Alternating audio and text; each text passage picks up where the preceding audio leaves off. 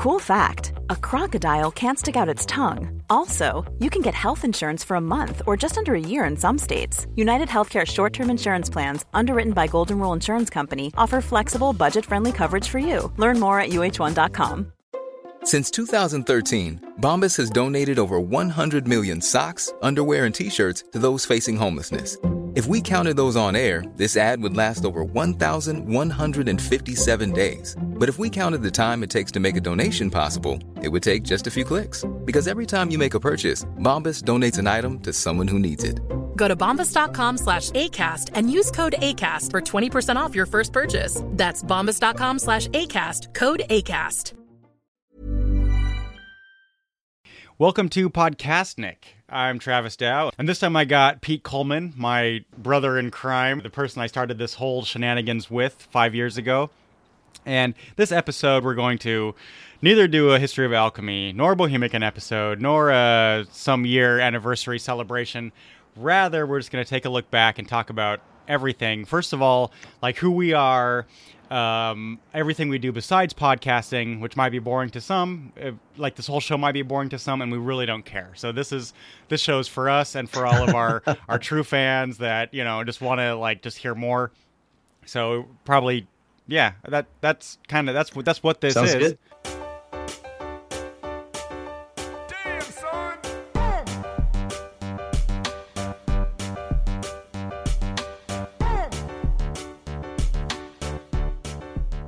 Yeah. So, welcome to the show, Pete. It's uh, yeah, and we got video here. I don't know what that's gonna turn into or, or work, but we also got the Well, podcast. We might turn off. We might turn off people from our images because we have faces for radio. Yeah, yeah, exactly. I'm not sure this is actually a good idea, but so for all of those watching or listening, this is if you're watching this on YouTube, then hey, there's a podcast with like dozens more episodes. At least like right now, there's like 3 episodes on the YouTube channel and like 10 on the podcast. So it's kind of a the podcast is kind of the the greatest hits across Secret Cabinet, Africa, Alchemy, the whole nine yards and then you know moving forward because it's not clear yet. This is only like episode eight and this feed's only been alive for a week. So uh, this is kind of a new concept even though we've been doing this for years. In fact so that being said let me let me kind of uh, as still part of the introduction just say pete and i have been podcasting for five and a half years.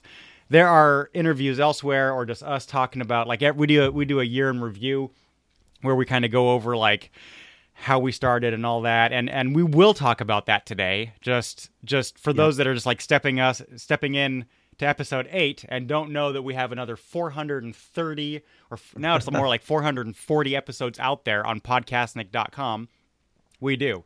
In fact we've been doing this for 5 years. So that being said uh we're both tech writers so that's something i kind of wanted to actually talk In the about IT industry, right? Exactly. but um, people might have heard my voice a lot on this feed on this on the and on the youtube channel. So there is also a bohemican youtube channel. That that bohemican youtube channel i keep mentioning this is that pete. So that's this is that's, That's that what's going on here yeah Sim. so if you go to Yeah. the podcastnik youtube channel it'll say featured channels in fact the playlists are just like all combined podcastnik and bohemican uh, videos so if you go so if you just, if you just go to the po- Podcastnik YouTube channel, you'll see all the Bo- Bohemican videos. And when you update one to Bohemican, I update those playlists, so they're always all in one place, and they're always all in podcastnik.com. But yeah, anyways, so those are well done videos. Probably they take a lot more time than what I've put up on my show so far, and we've both noticed that editing videos just takes for freaking ever. It takes so, forever to do them. Exactly. Yeah. Exactly. So in in any case, so that's kind of that's also kind of part of your day job now, and I think first of all, because you know, I'm gonna get comfy. I'm I, I plan on being here for a while, but let's kind of talk. Let's kind of back up and talk about like who is Pete Coleman, anyways. You live in Prague. People might have figured that out, Pete Coleman Esquire. and you're a tech writer. People might yeah, have I don't if you, out. can't see it out the window, but yeah, if you've heard the show before, yeah, you know that I, I live in Prague. Uh, um, I've been here almost seven years uh, next month, which is crazy. Yeah, uh, really is. hard to believe. Better part of a, a decade, um, raising two kids, and um, you know to kind of live in the expat life in a lot of ways, but more more so just kind of like the dad life. I mean, I'm I'm going to work and you know taking my son to baseball practices, and yes, baseball in Czech Republic. You know, there's one of our shows on Bohemian. Yeah. You can see my son play. Yeah, one of the videos. Um, yeah. We had yeah, we had a chance to meet Cal Ripken Jr., the Hall of Famer from the Baltimore Orioles. He came here just uh, last month, and uh, um, my childhood hero, and I got to meet him and uh, here What- in Prague. What so, was he doing in Prague? uh, was that part it's- of a promotional yeah, it was thing? part of a, a baseball clinic. Yeah, it was it was an international uh, you know outreach to see how baseball is kind of uh, you know taking its hold in, in Europe. You know, um, as a side note, uh, Czech Republic's done a, a pretty good job as far as across the, the republic uh, getting the game going and, and, and with the younger kids and and uh, semi-adult league.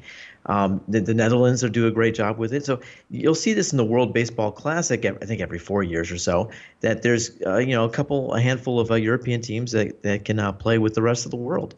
Because you mentioned, okay, so you just kind of you flew over that he was there to talk to your kids, or or because let's let's let's kind of take a step back. So you got you have a son Yeah, in a baseball okay. team in, in the Czech Republic. Um, so those those people that don't know you at all, you have kids. They're they speak Czech. They're like bilingual. Yep. Yeah, so I just want to like just to point that out.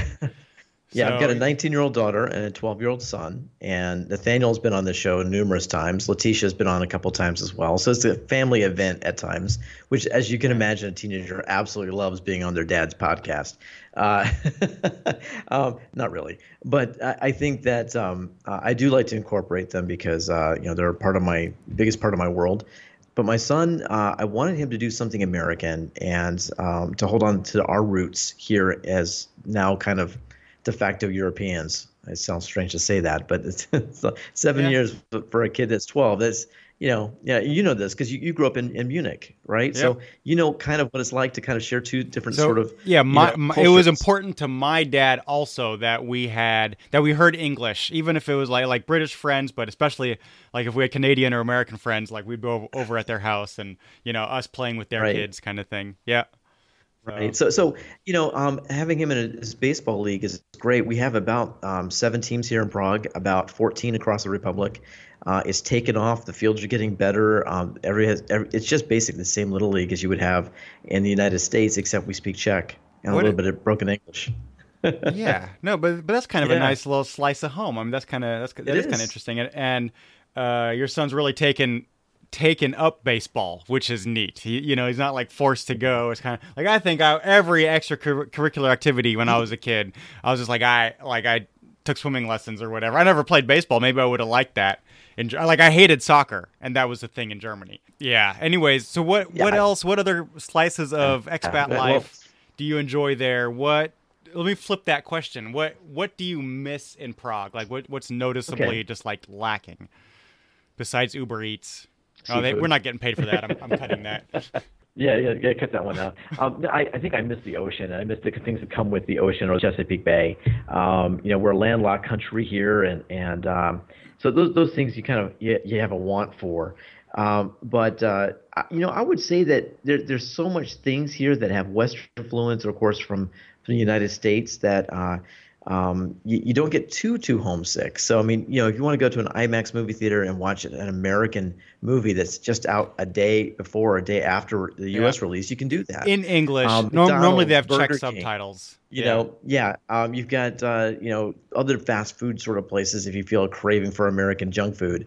Um, there is a place, and you know this very well. The the uh, there's a little shop downtown that that uh, is British owned but has uh, all the junk food and candy from the United States and England that you can get your little grubby hands on. Yeah. However, it costs like three times as much. So if you want that box of Lucky Charms, because you Oh, can't find Lucky Charms here, um, Sometimes you'll you're just like, I'm paying fifteen dollars. I don't care. Oh my God, I need a Pop Tart. Like you don't even know. Seven dollars. I'm here. You go. Yep. you know oh, it's crazy. So, so life, life is this is a much smaller world, and I think that um, you know you can still hold on to a lot of things from your culture back in the states, and um, but you know the whole point about being here is to kind of somewhat acclimate to your surroundings, and I think the podcast, the Bohemian podcast, and the History of Alchemy show that we first started five plus years ago. Um, were kind of our ways of saying, okay, we're we're invested in being here, and we like right. we Yeah. like it here. Yeah, kind of giving giving back to like You know? here's what here's what we feel as you know tourists. Even if we're there for like I was there for ten years, it's still kind of like okay, as an outsider or a foreigner, here's what what we're kind of learning. Let's let's pass that on. Yeah. Uh, so you've been there seven years. Was that was that the first time you lived overseas? Yes, it was the first time. I visited Prague many times. So, Um, so where where well yeah. hold on where, where are you from originally in the in the states?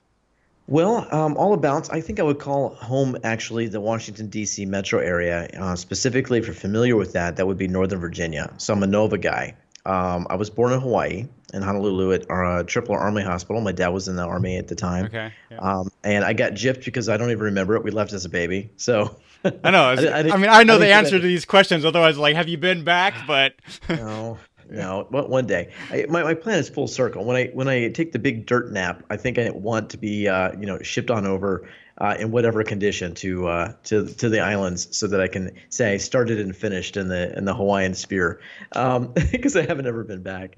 Uh, but I, I grew up in the D.C. area. Um, I went to college in West Virginia at Marshall University.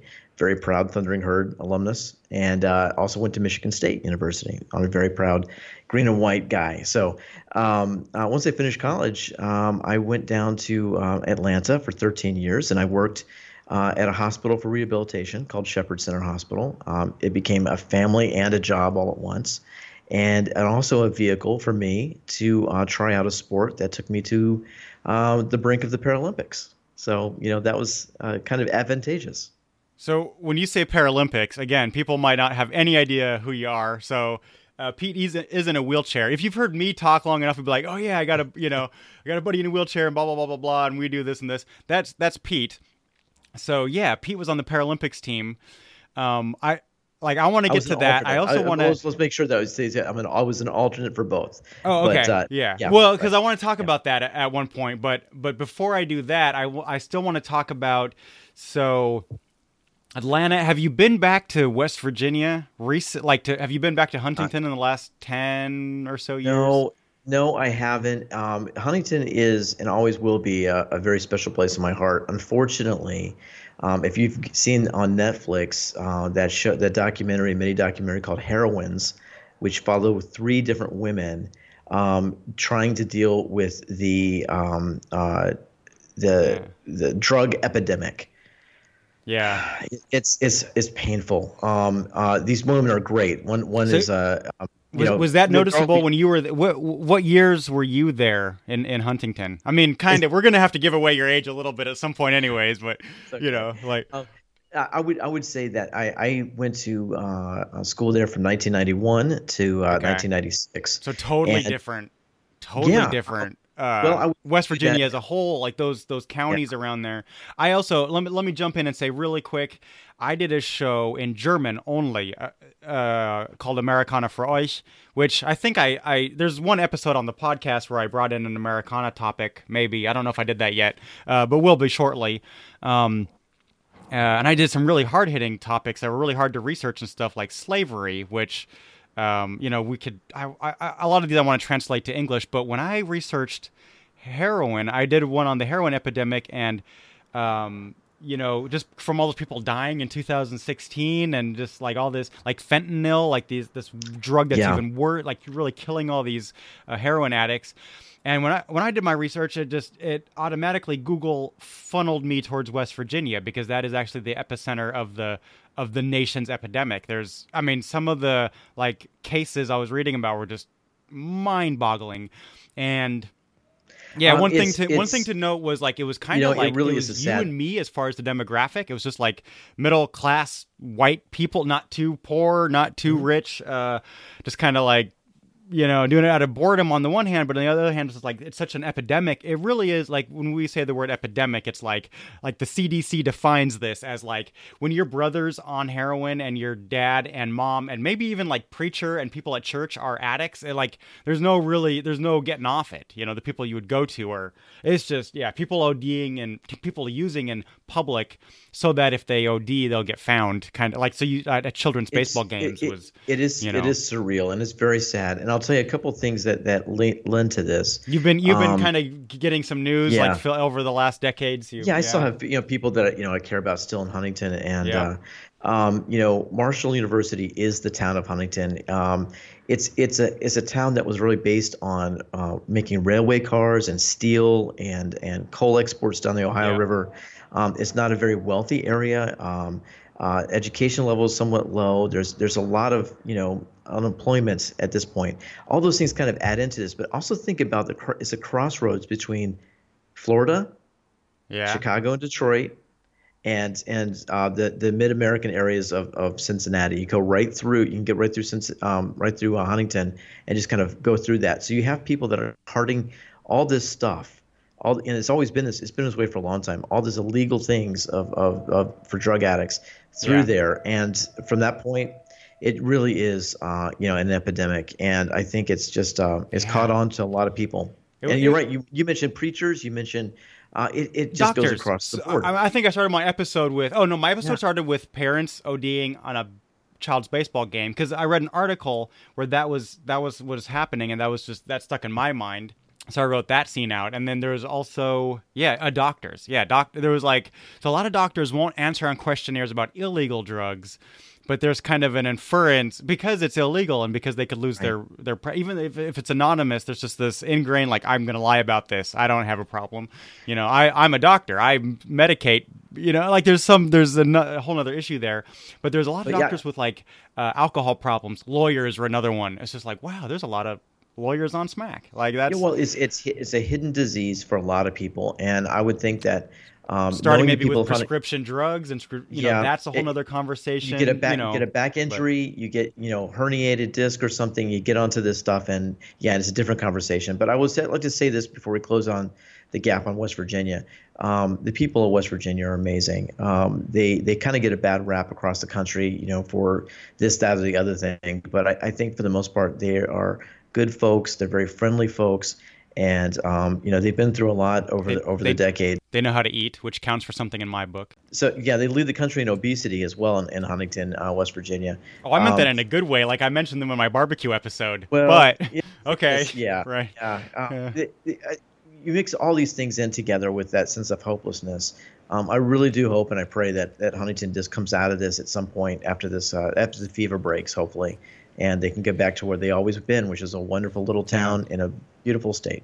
There, there was there was um in the article I read and, and my research. There's always hope for sure. There's always a you know there are there is things the government can do. There are programs that do work, and it is it is it, like the problem is that it's systemic. It's not necessarily um, rehab programs or even education that I'm talking about. I'm talking about like yeah, we kind of need to fix.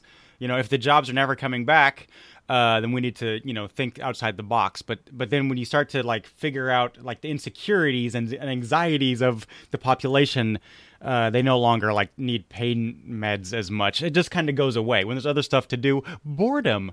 It's so cliche and oversimplified in a way, but I remember like Yeah. my grandpa used to, you know, I'd be like, Grandpa, I'm bored. And he'd be like, what did he say? Like, boredom's the first sign of depression or something. Like, he was like, it was Yeah. like really off the deep end. But now, as a like now, I'm 35, and I'm like, oh, he's totally right in in a very simplif- simplific.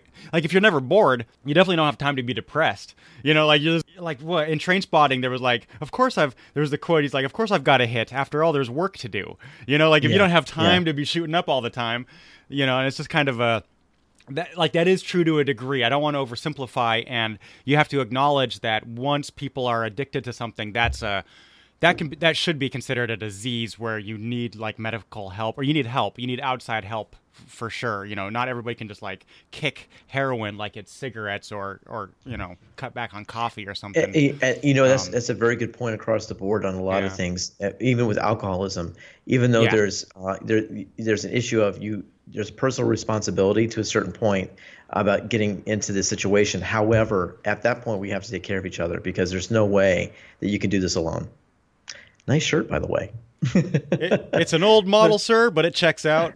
yeah, That was a Star. That's a Star Wars quote. I hope you got the Star Wars quote. Yeah, man. That's great. Yeah, no, that okay. So I, I was kind of curious if yeah, because that was that was a, uh, an episode I recently did. Probably one that I should translate to English because. It, Oh, definitely. It got a strong Absolutely. reaction. Anytime the users, or users, anytime the listeners are kind of just like surprised, like, "Oh, I didn't know it was like that." then I'm like, "Oh, I knew I hit something." Um, Yep.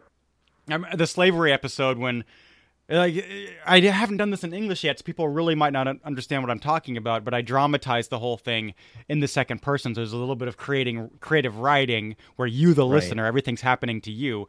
And I I have like when I did slavery, it's like there's this slave girl, like this girl that gets captured from a village in in Western Africa and then gets taken down the river and to the coast and gets sold, and you know, so I describe everything from the slave markets to coming to the Caribbean and then finally ending up in like South Carolina or something, and right. like Barbados. You know, I, I, I mean, I read like what's she most likely to do? How could she come into America? You know, I tried to go for the most likely scenario, like the most, you know, the biggest averages and stuff.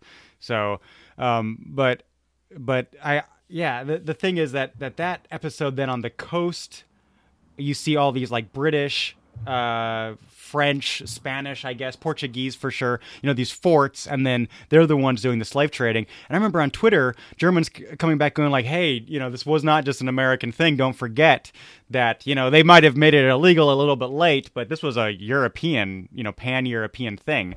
Uh, the slave trade, and you know, it was just kind of like, oh yeah, I didn't, you know, well, I, I hit you know, something. Here's, there. here's, you did, and I, I think, I think what really resonates with people, Travis, in these in these shows, especially when we talk about slavery, is um, the American experience is not a unique experience when it comes to slavery. Uh, slavery has been around in all, almost every right. uh, every society from the dawn I just, of man. I just dropped an episode. Uh, we're talking yesterday I don't know. Like it's all happening so fast. But like, yeah, I, I replayed the Zanzibar episode when I went to Zanzibar and I described the slave market there. And that was the Eastern Africa where it was really meant for the Arabs, Arab market sort of. Um, it was, you know, those, those slaves, a trickle, you know, maybe 0.1% went around the Cape of Good Hope and ended up in the Caribbean. There was a, there was a, there's a certain fraction of Eastern African slaves that ended up in the Caribbean that did happen but that was actually a whole different market, a whole different, and um, and the level of brutality. So like some of the worst things that I've ever seen in person, you know, being in those rooms where the slaves were kept.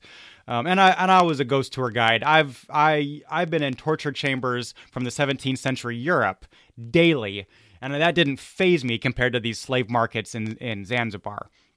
Uh, I mean, we're talking, yeah, like seriously, I was in, in room, you know, I used to give tours in rooms where there's like graffiti on the walls where people used to get tortured and stuff uh, in Europe, in Prague.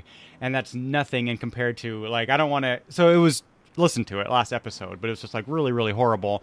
And it was, yeah, it was, uh, whew, yeah, definitely more than, than us. In fact, most, most slaves ended up in Brazil and the Carib, you know, places like Haiti and Cuba and stuff. Yeah, oh yeah, and, and, you know, like, is a, a, complete different podcast. I mean, you know, what happened happened. Actually, I, I want to do an episode on voodoo. I really want to do an episode on voodoo. I yeah, want to bring some of the old, uh, yeah, some of the religious topics back from a, from a, a defunct podcast that never took uh-huh. off.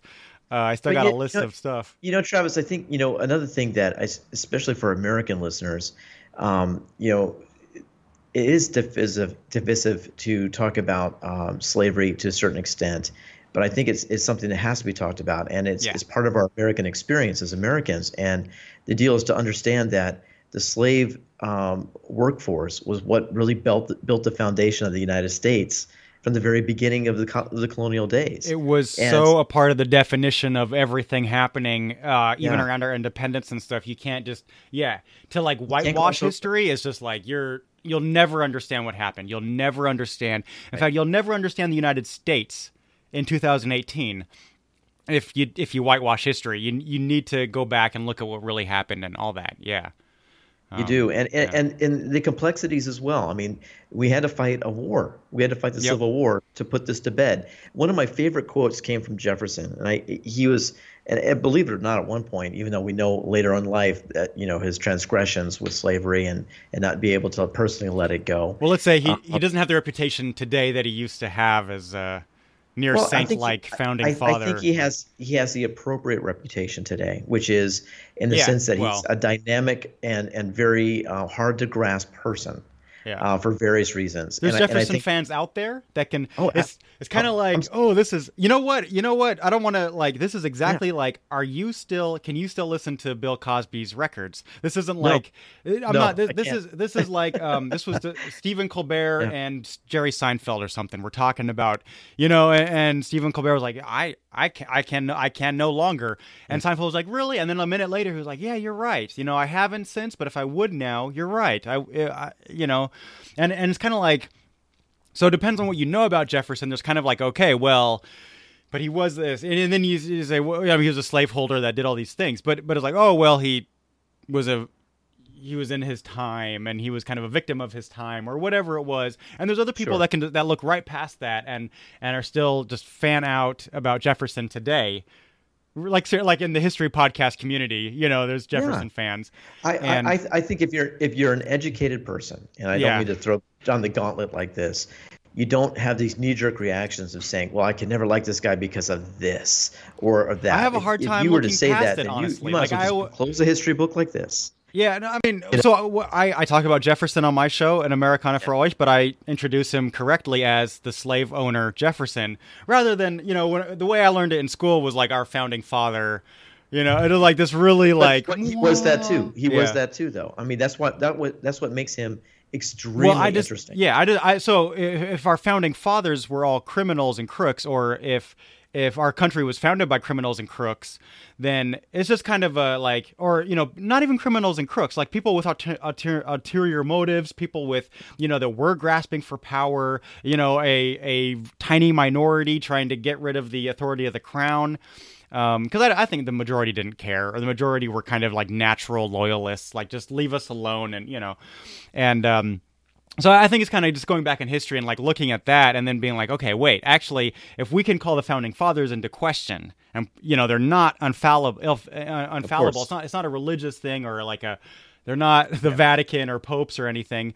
Then we can also look at today and you know like just kind of look at the presidency of, of the office or the Supreme Court or the Constitution and be like, okay, what you know, Well, let's look at it in let- realistic let- let me- and I don't want to open say- cans of worms here, uh, or I don't. I don't even want to go down politics. But I just thought like it's it's it's interesting. Um, in fact, I was kind of interrupting you when I said like, oh, I you know. Sometimes, like maybe I can't look past some of the things, and then I brought up Bill Cosby, and in my mind, I'm kind of one of those people that I really can't see them in any other light. I see them in a negative light first, and then say, "Oh, well, I'm an American, and in my personal life, in my personal life, I've had many personal examples where I've been very grateful for having an American passport." so that's a good thing. Um, and then I look back and I'm like grateful at you know Franklin and Jefferson and all those guys for for you know what they did. But it's also like, yeah, I don't. Oh my goodness, I can't white, well, you know, whitewash that let, let- me let me let me say let me say this though. It's about perspective, and we all have different Yeah. perspectives and life issues that we bring into it, and our education varies. Uh, we, I constantly want to learn more every time I I see a documentary, open a book, or listen to a podcast. It really is educational. That being said, I just got back from a trip for our, one of our podcasts for Past Access, our disability travel show through history. Right. Let me let me introduce that really quick. So Okay, hold up, ahead. let me yeah, let's let's talk about that. I I don't, I don't want to move too quick. That's going to be like a central part of the of the episode. Maybe maybe let's talk about that now. Yeah, maybe let's start with that. So I I, I wanted to uh, because I wanted to talk about your time in Atlanta and working in a hospital and on the fencing team. But actually, this is maybe let's go backwards. So Okay.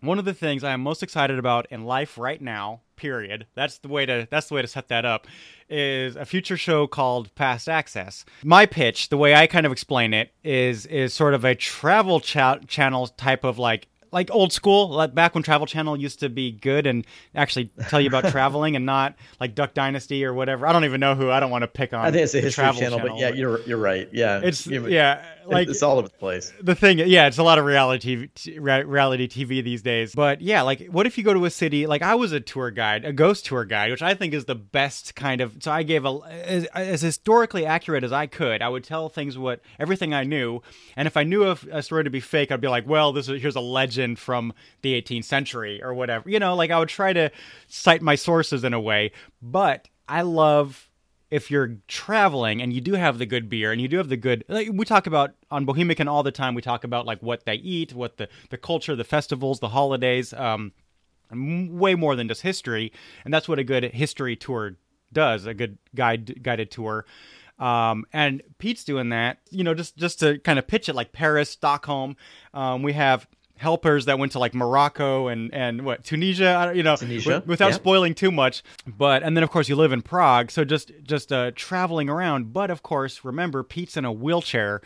And if you listen to the Bohemican or me talk, a lot of this might have been in German interviews, but I, I like I've told stories a hundred times of like us going to battle reenactments, you know, you getting stuck in the mud, or like you know, like just like us trying to see how far we get, and then like okay, and then I'll take your camera and go the rest of the way, and you know, bring you footage back or whatever. And right. you know, we just have dozens of stories like this, and um, and you have hundreds of stories more millions of stories more where I wasn't there, you know. Um, but so also just like then the fencing team and all that comes in to where like you have traveled a lot and you have kind of been through all of this, and uh, one way to pitch the show is like, oh, it's a you know, how do you travel if you're you're like on crutches or if you're in a chair or you know, how do you navigate the airport? Who do you call for a you know accessible hotel? You know what do you check? How do you get the you know are the buses in amsterdam wheelchair accessible? You know there's all these little questions that like if someone's just done it you just know like oh he's done it and he's back at his in his living room. You know he's uploaded this video which means he survived. So that means right. i can do it too. I think of this even more broader, the reason I'm so excited about this is that only like five or ten of Ameri- ten percent of Americans have a passport. Like a really tiny minority of Americans have a passport. So I don't see this as um, just being like, oh, I'm gonna you know if i'm if i'm in a chair how do i get around or what can i do the answer is anything that anybody else can do just about like 80% of stuff as far as like okay there's that one medieval tower that you're not going to climb those stairs you know but um the answer is a lot. You can go see a lot.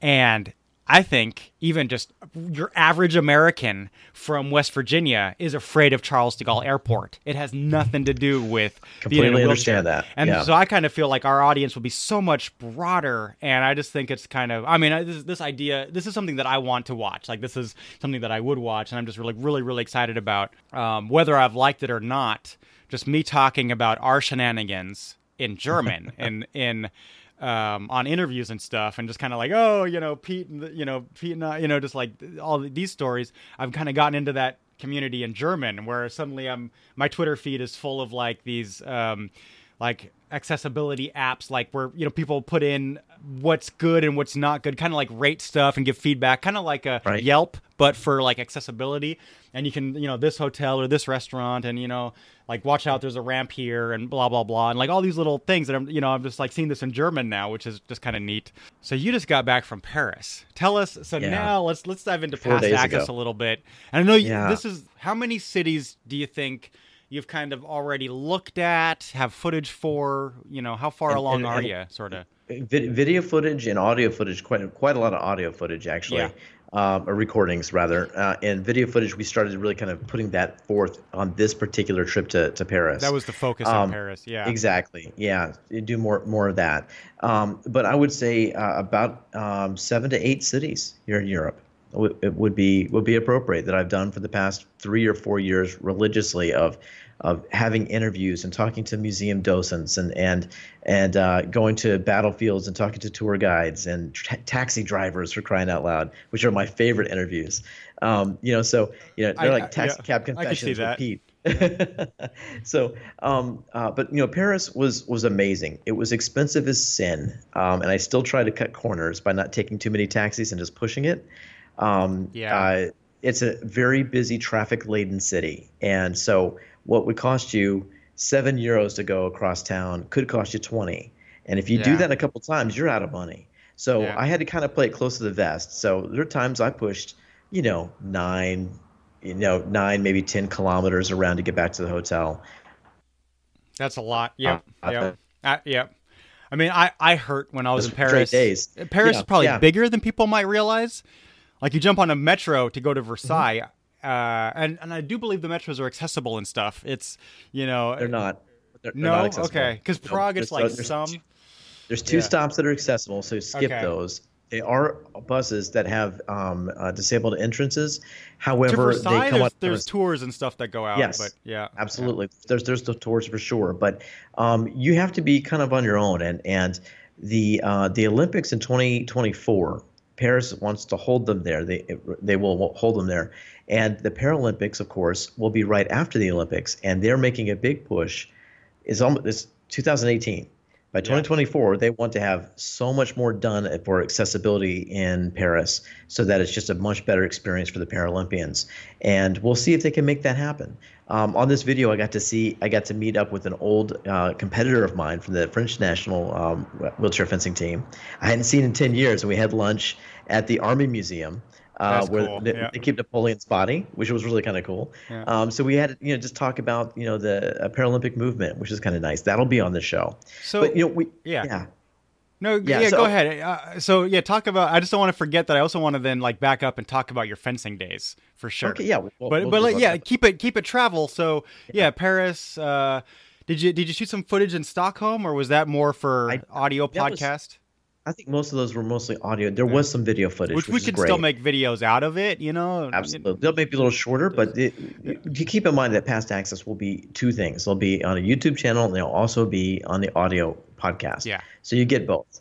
Um, and you can take the audio podcast wherever you want to go. That's going to be the best part. Put little earbuds in and, and follow me along the way. I yeah, I, I've been watching more YouTubers recently, and even like people streaming and stuff, and you know, podcasters on YouTube streaming, and it's kind of neat to just like see them, even if they're just like in a studio, like what we're Yeah. doing right now.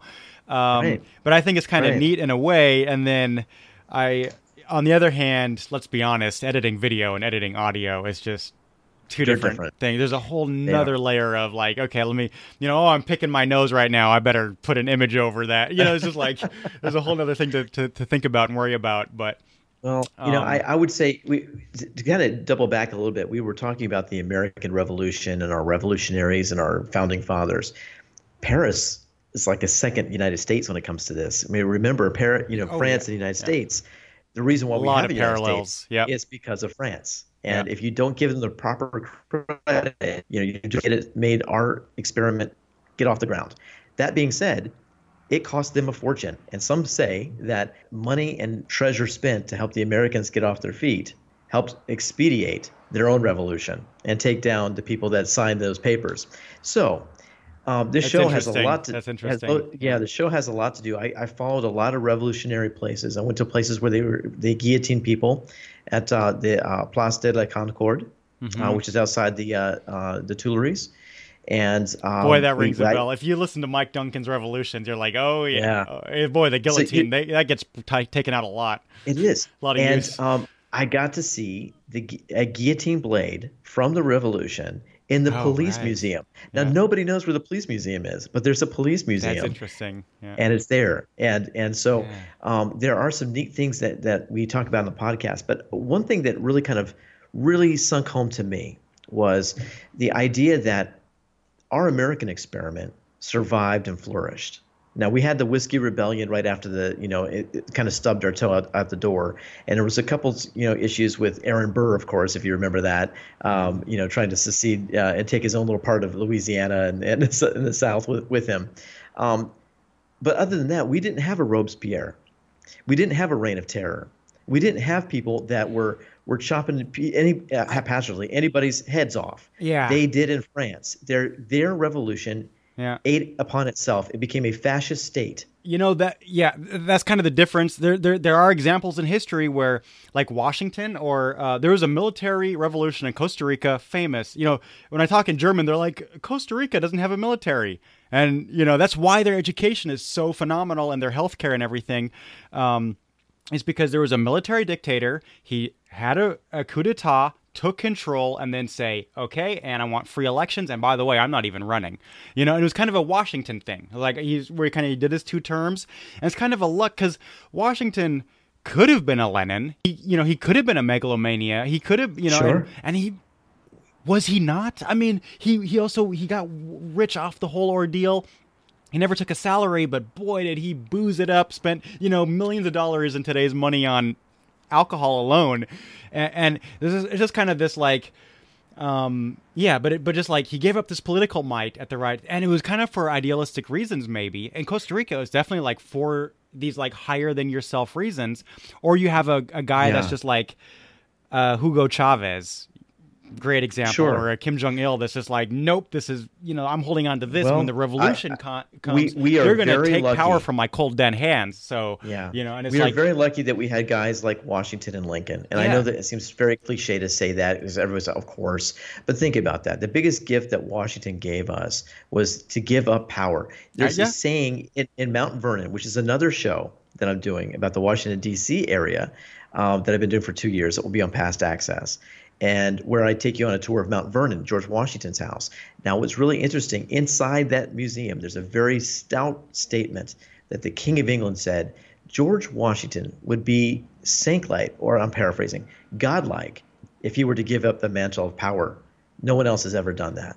And yeah, he did. Yeah. He did. And so that gave us uh, that sense of that uh, term limits were important, even though we didn't have a rule in that until after 1945. you know, Yeah, with uh, but- you know yeah. FDR. Until someone But- like broke the unofficial rule. Yeah. Exactly, but but th- but that's important stuff to know that we were just lucky. I mean, we had men that didn't like each other. Some did, some didn't. Um, ideologically, all over the spectrum, and somehow they came together and put this in motion, and did it in a way with thought, more so than with guns. And uh, of course, there was military to get it going, but you had to have that thought. Now, the Parisians, and the French, they had the thought too, but there is, as you'll find in this documentary that we're doing, it ate upon itself. Yeah. And and then the reward to that was a dictator in the sense of Napoleon, who, by the way, is a very hard man to hold close to your chest. We talked about Jefferson, right? We talk, you know, we Yeah. talk about um, Andrew Jackson. You know, oh my gosh. You know, some people say he was the Antichrist, but he also was an amazing guy. So you can't hold him close to your chest either. You're like, whoa, Jackson. You know, Yeah, yeah. Talk to a Native American about Jackson. Okay, Right. you'll, you'll get you'll Yeah. get an earful, uh, and rightful and rightfully so. But he also was, you know, a man of of you know an amazing prowess. Um, with Napoleon, you have to say the same thing. But Napoleon gets a free pass. He gets a free pass in history, and I never quite understood that. There was of course, the I, so there was the Agora podcast where like four of us debated Washington versus Napoleon. I had no choice. I had to be in the Napoleon camp because I, rep- I represented Europeans. Uh, there was just like too many Americans on the call, and there was like, oh, Travis is German, Czech, whatever. And uh, and and so my, you know, so I'll, I'll tell you what I said. I rested my rested my argument argument on. Um, he liberated the Jews across the Germanic, you know, the Holy. He dissolved the Holy Roman, Empire and liberated the Jews. And in fact, the Nuremberg trials, uh, Nuremberg laws, the Nazi laws against the Jews, were actually just repealing the Napoleonic reforms. That's all they had to do. Uh, it wasn't actually like restrict laws on Jews saying you can't do this and that. It was like that was already in place before Napoleon came in and said, guys, this is nonsense. You know, Jews are humans too.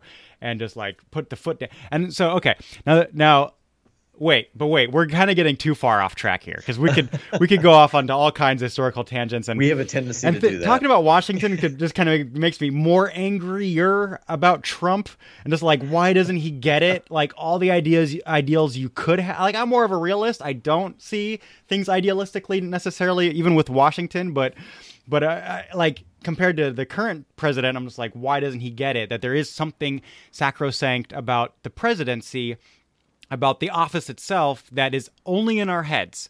If we, you know, the word chancellor had esteem and respect before Hitler pooped on it.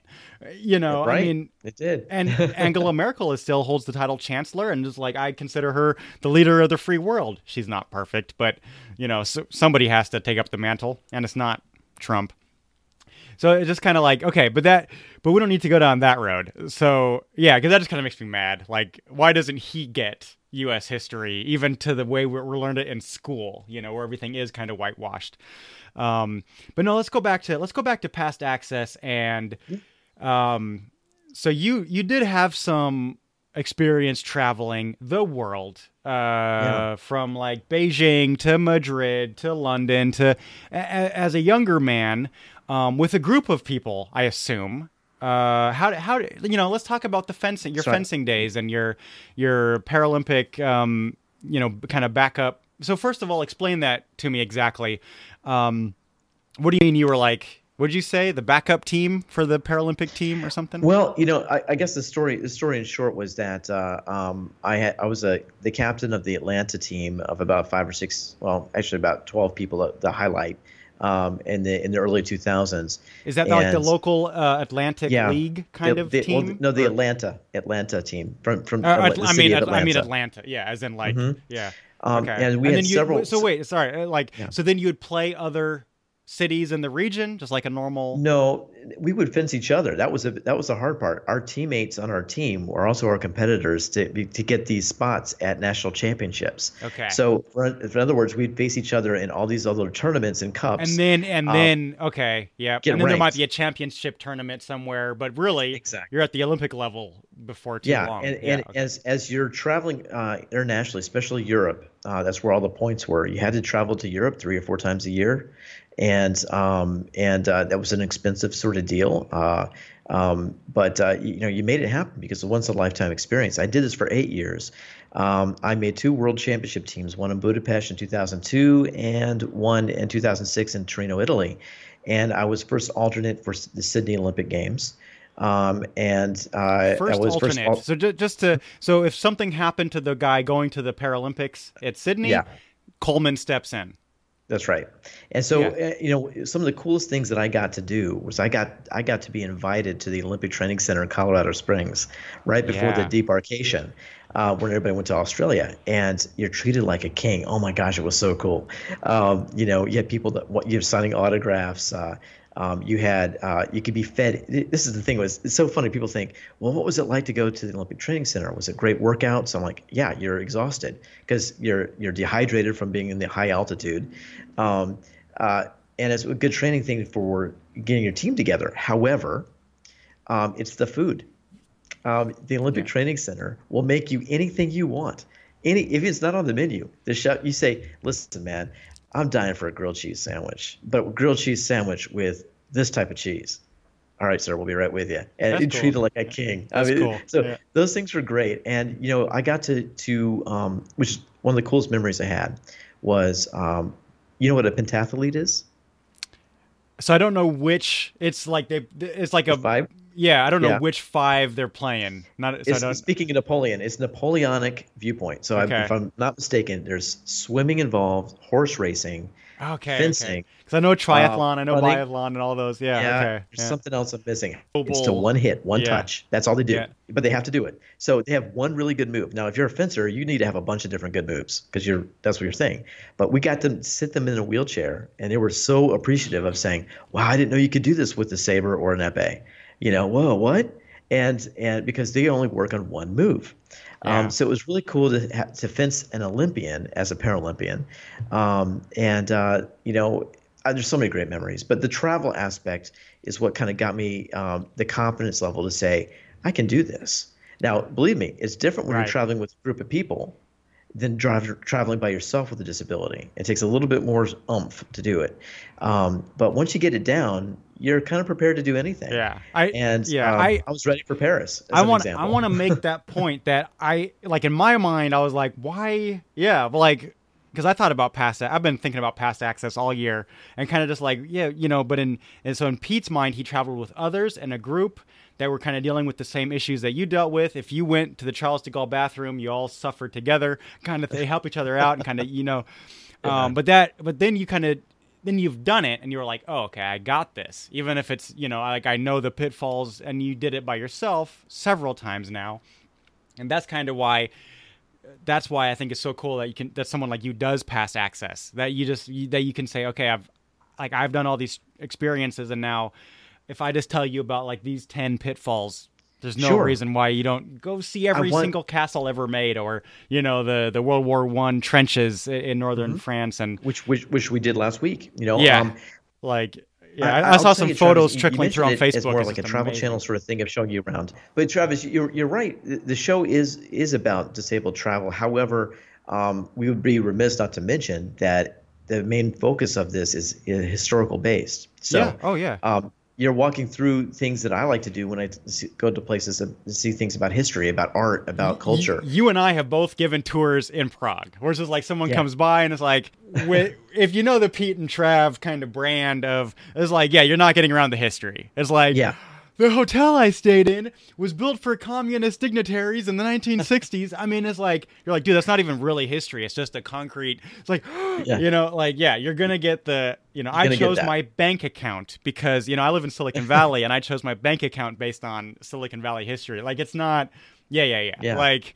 Uh, Well, to me, yeah, that's and- super obvious, but yeah, to the to the Right. viewers, listeners out there, like, yeah, you're gonna get every place Pete walks by, it's going to be like, here's, you know, here's what I ate, but also, you know, I'm not here for the food or drink. It's like, yeah, here's the Oh history. man, there's so around. many cool things, and, and I did 98% of the things I wanted to do on this trip in basically three and a half days, which was really hard to do. Yeah. However, there were some things I didn't get a chance to do. But one thing that does stick in my mind that I'm glad I took a full day to do was that World War One tour that I took to the to the Somme, and. Yeah. Um, Yeah. th- This is one thing that they'll tell you when you try to book these tours. You'll say, "Oh, by, by the way, I'm in a wheelchair." Oh, sir, you can't do this. This is not a tour for you. You know, you could be walking in fields and stuff. And I'm like, you know what? Put me on the tour. I'll Yeah. do what I can. If I'm I don't, if I don't leave the parking lot, I don't leave the parking lot. there you go. But you kind of know have to put your foot down. Yeah. I wind up doing about 70 to 80% of what everybody else does. And um, now keep in mind, when I went last week, the weather was pretty decent. Two days after I left, there was these torrential downpours in northern France, and everything was underwater. It would have been a, a bad experience, but I was able to sit. And there's this place called Newfoundland Newfoundland Park, Yeah. in France, the Somme, okay? And it's because there were 2,000 Newfoundlands from Can- uh, from Canada, all right, Newfoundlanders. And these Newfies. Newfies Yeah. Basically were decimated. I mean, there were Yeah. maybe out of 2,000, I think maybe 100 or 200 survived. I got to stand through their trenches, covered in grass. These giant sinkholes where craters were, covered Yeah. in grass 100 years ago. And I got to wheel in the middle between the German lines and the Canadians and the Scots. You were like Wonder Woman. and I was sitting in the middle of no man's land. no man's land. the, yeah. yeah. I, well, like I don't want to say Wonder Woman. That's the bravest thing. oh, you're, You're like, ah, you're killing me. like what my my wife has a life sized, you know, where like from that scene where she like breaks out into no man's land. She has a life size. This is Silicon Valley. There's some nerd nerds here, but you know. Yeah. In her window, it looks like Wonder Woman's like just bursting into the room, like into no. I'm like, it's like Wonder Woman. You're like, oh, you're killing me. Okay, You mean killing me. like no, but you could could you say Alvin York or Sergeant York or something? Yeah, so- right? yeah, like who was that Scotsman bagpiping? You know that guy. Say that guy. Like not. Oh, oh you're killing gosh. me. Yeah. But but it, it was so cool to, to I say cool. It was surreal to sit in the middle of a place that was a moonscape and was a death zone. And I'm sitting there a hundred years ago, Yeah. almost to the day. And um, yeah, it really is really important for me to see this stuff. And um, uh, five uh, museums, uh, one which is brand new, built by the Australians by with Australian tax dollars. Um, Yeah. The uh, the Anzac um, uh, group of people were there, and I traveled with a couple of Australians, kind of following the footsteps of their great grandfather. Um, you know, that's one thing I mentioned on the past access show, and you will see that when you see this episode of, of uh, World War One. Um, is I love seeing people embrace history. I mean, you and I just live it, right? We love Right. it. Um, and the people that we know in podcasting love it. Um, but when you see an average person that's going to take their time and money when they're going to travel across the planet and they're going to say, I'm going to lay a wreath on my great grandfather's grave uh, that I never knew uh, in a war that seems ancient to modern sensibilities, it really it struck me that you know there's tens of thousands of people that have been doing this for four years during the centennial from from 2014 to, to this year 18 that are spending their time to say i need to get to know this war better because it was horrific and it had such impact on the world we live in today. And um, that's why i made this happen i had to make this happen Yeah. uh, in 2018 um, for the centennial and um, the only one of the drawbacks is I wanted to go to the American cemetery that wasn't too far from where I was in in uh, um, in at the Somme, and I, we just didn't have time to make it over there. But I did pay my respects to the the New Zealand folks, the Australians, the Scots, and even the Germans. Now, this is really important. Um, we like to think, uh, especially as an American or a Westerner, a Westerner of a you know, let's say a product of the Allies or the the Triple Entente. That's right? weird now. Yeah, I'm Um, trying to think. in- only- in, Prague, I've Yeah. gone to the cemetery. I used to live right next to JZP, where there's like the Soviet American, you know, Commonwealth, and they've even redone them. The German ones are still because because the Soviets built or you know communists built this. They they're like Yeah. Germans, no, in a mass grave respect. in a pile. We just don't. And keep, yeah, and, and keep it keep in mind this that the, the the graveyards that I went to that were German, their crosses were meant to be black, not white, and there, there were two names to each cross. And if they were in a mass graves, they just put a big big cross there, but black because the British were responsible for gathering up all the bodies that they could, and they just didn't they didn't want to give them any kind of uh, sense of of of uh, dignity by giving them a white gravestone, so they gave them black crosses. But they did you'll though. see- I mean, but they did put a gravestone there with a name, which is way more than the Russians would have done in World War II. Yep. You know, so Absolutely. that's So, interesting. you- yeah. And and so um, I also got to see where the Red Baron took his final nosedive to his death. The field. I got to Right, wa- go right by the field. Okay, so um, that's where his his his uh, his body was found, shot through the abdomen, and uh, with modern forensics um, that were used today, we realized that most likely it wasn't the Canadian Brown that shot him down, even though he was there and did fire on the Red Baron. It most likely was an Australian from the ground because the trajectory of the bullet came from down beneath. That's something. Okay, are you sure he doesn't just he didn't just like, you know, because they can do loop to loops and everything. You sure he wasn't just like pitching up and then he got shot? Yeah, because you're having because he was so well known. The the, the flying circus is what they call them because all, they had all these different colored planes, right? Yeah. Everybody knew who everybody was. Even the guys on the ground knew that was the Red Baron. I- so yeah. there's so many you know corroborating viewpoints that this Yeah. is exactly how the plane went down. So it Okay. does make sense. Okay, okay. That most likely Because I, I was like, what? Can they tell by caliber or you know? uh, You know okay, that's interesting. That's interesting. It was really the angle that So did it. that's what they're Ah. saying. So um, I got to go right by the field, which is just a cornfield. It's just a cornfield. It's a, it's a beautiful place, um, but you'll never imagine that you know it was devastation. However, they still find weapons and ammunition, live ammunition, to this day. Yeah, yeah. And guess Oh, and guess what they do? There- guess there- what they do? Huh? They find they, they find a shell. Yeah. Okay. If they're digging or some kids playing in their backyard, Right. by law they take the shell carefully, they put it to the side of the road and up and then detonate it. Yeah. So I, we were driving through the villages, and sure enough, there were shells on the road. It's like a garbage service. They just come and pick it up. Exactly. That's uh, Surreal, isn't yeah. Because they find him in the cities in Germany. There was a big bomb, Munich or Berlin, both in the last year. And I, you know, either they put a big concrete dome over it, or the, you know, they evacuate everything and try to like remove it. But it, Right. yeah, oh yeah, it's still that's yeah. I guess that's World War Two, and what you're talking about is World War One. Hopefully, it's like little bit. Well, you're talking millions of shells Yeah. and ammunition. Millions. I, I was reading, and this might not be common knowledge, that there was so much arsenic and, and all that used that um, some of those dead man zones uh, are still just you can't use. Um, uh, you can't use them for like farmland. Like, like it just to this day. There's two a- things that our tour guide told us, which was interesting. He said if you if you're driving through and you see this little kind of white patch in the soil, that's the calcium of not that has been dig, dug up hundred years ago. Those were trenches that have been covered over, Okay. and so you can easily see them today as little white um, uh, spots in the ground.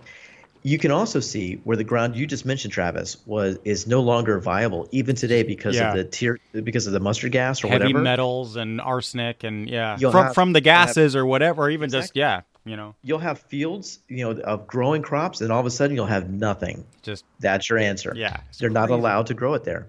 Yep. Um, crazy, Yeah, huh? even the even the wild animals, it's it's it's it's worse off than Chernobyl in some ways because the animals also die, and uh, I mean it's just like Chernobyl is like full of life now. You know, it's kind of weird. Um, yeah, Yeah. is horrible stuff. Now I wanted to. Okay, I know we can talk about. Okay, so that's past access. Some questions people might have is like, well, what do you mean? So if you're if you're completely quadriplegic uh, and moving around, you know. So I kind of wanted to back up a little bit and and talk about as much as you're willing to talk about, um, like. Sure. Um, how did you even, you know, were you in a wheelchair by birth or did that happen to you? And then I also want to uh, kind of move on to your experience working in the hospital for so long in Atlanta. But but I think Okay. one leads to the other. So, it does. Yeah. um, easy, easy. Were you born in a, you know, needing a wheelchair or? No, I had a perfectly normal childhood. Um, I had a perfectly normal American childhood. I played baseball. I was in Boy Scouts. Uh, um, you know, I was uh, involved in, in you know doing normal school school kid things.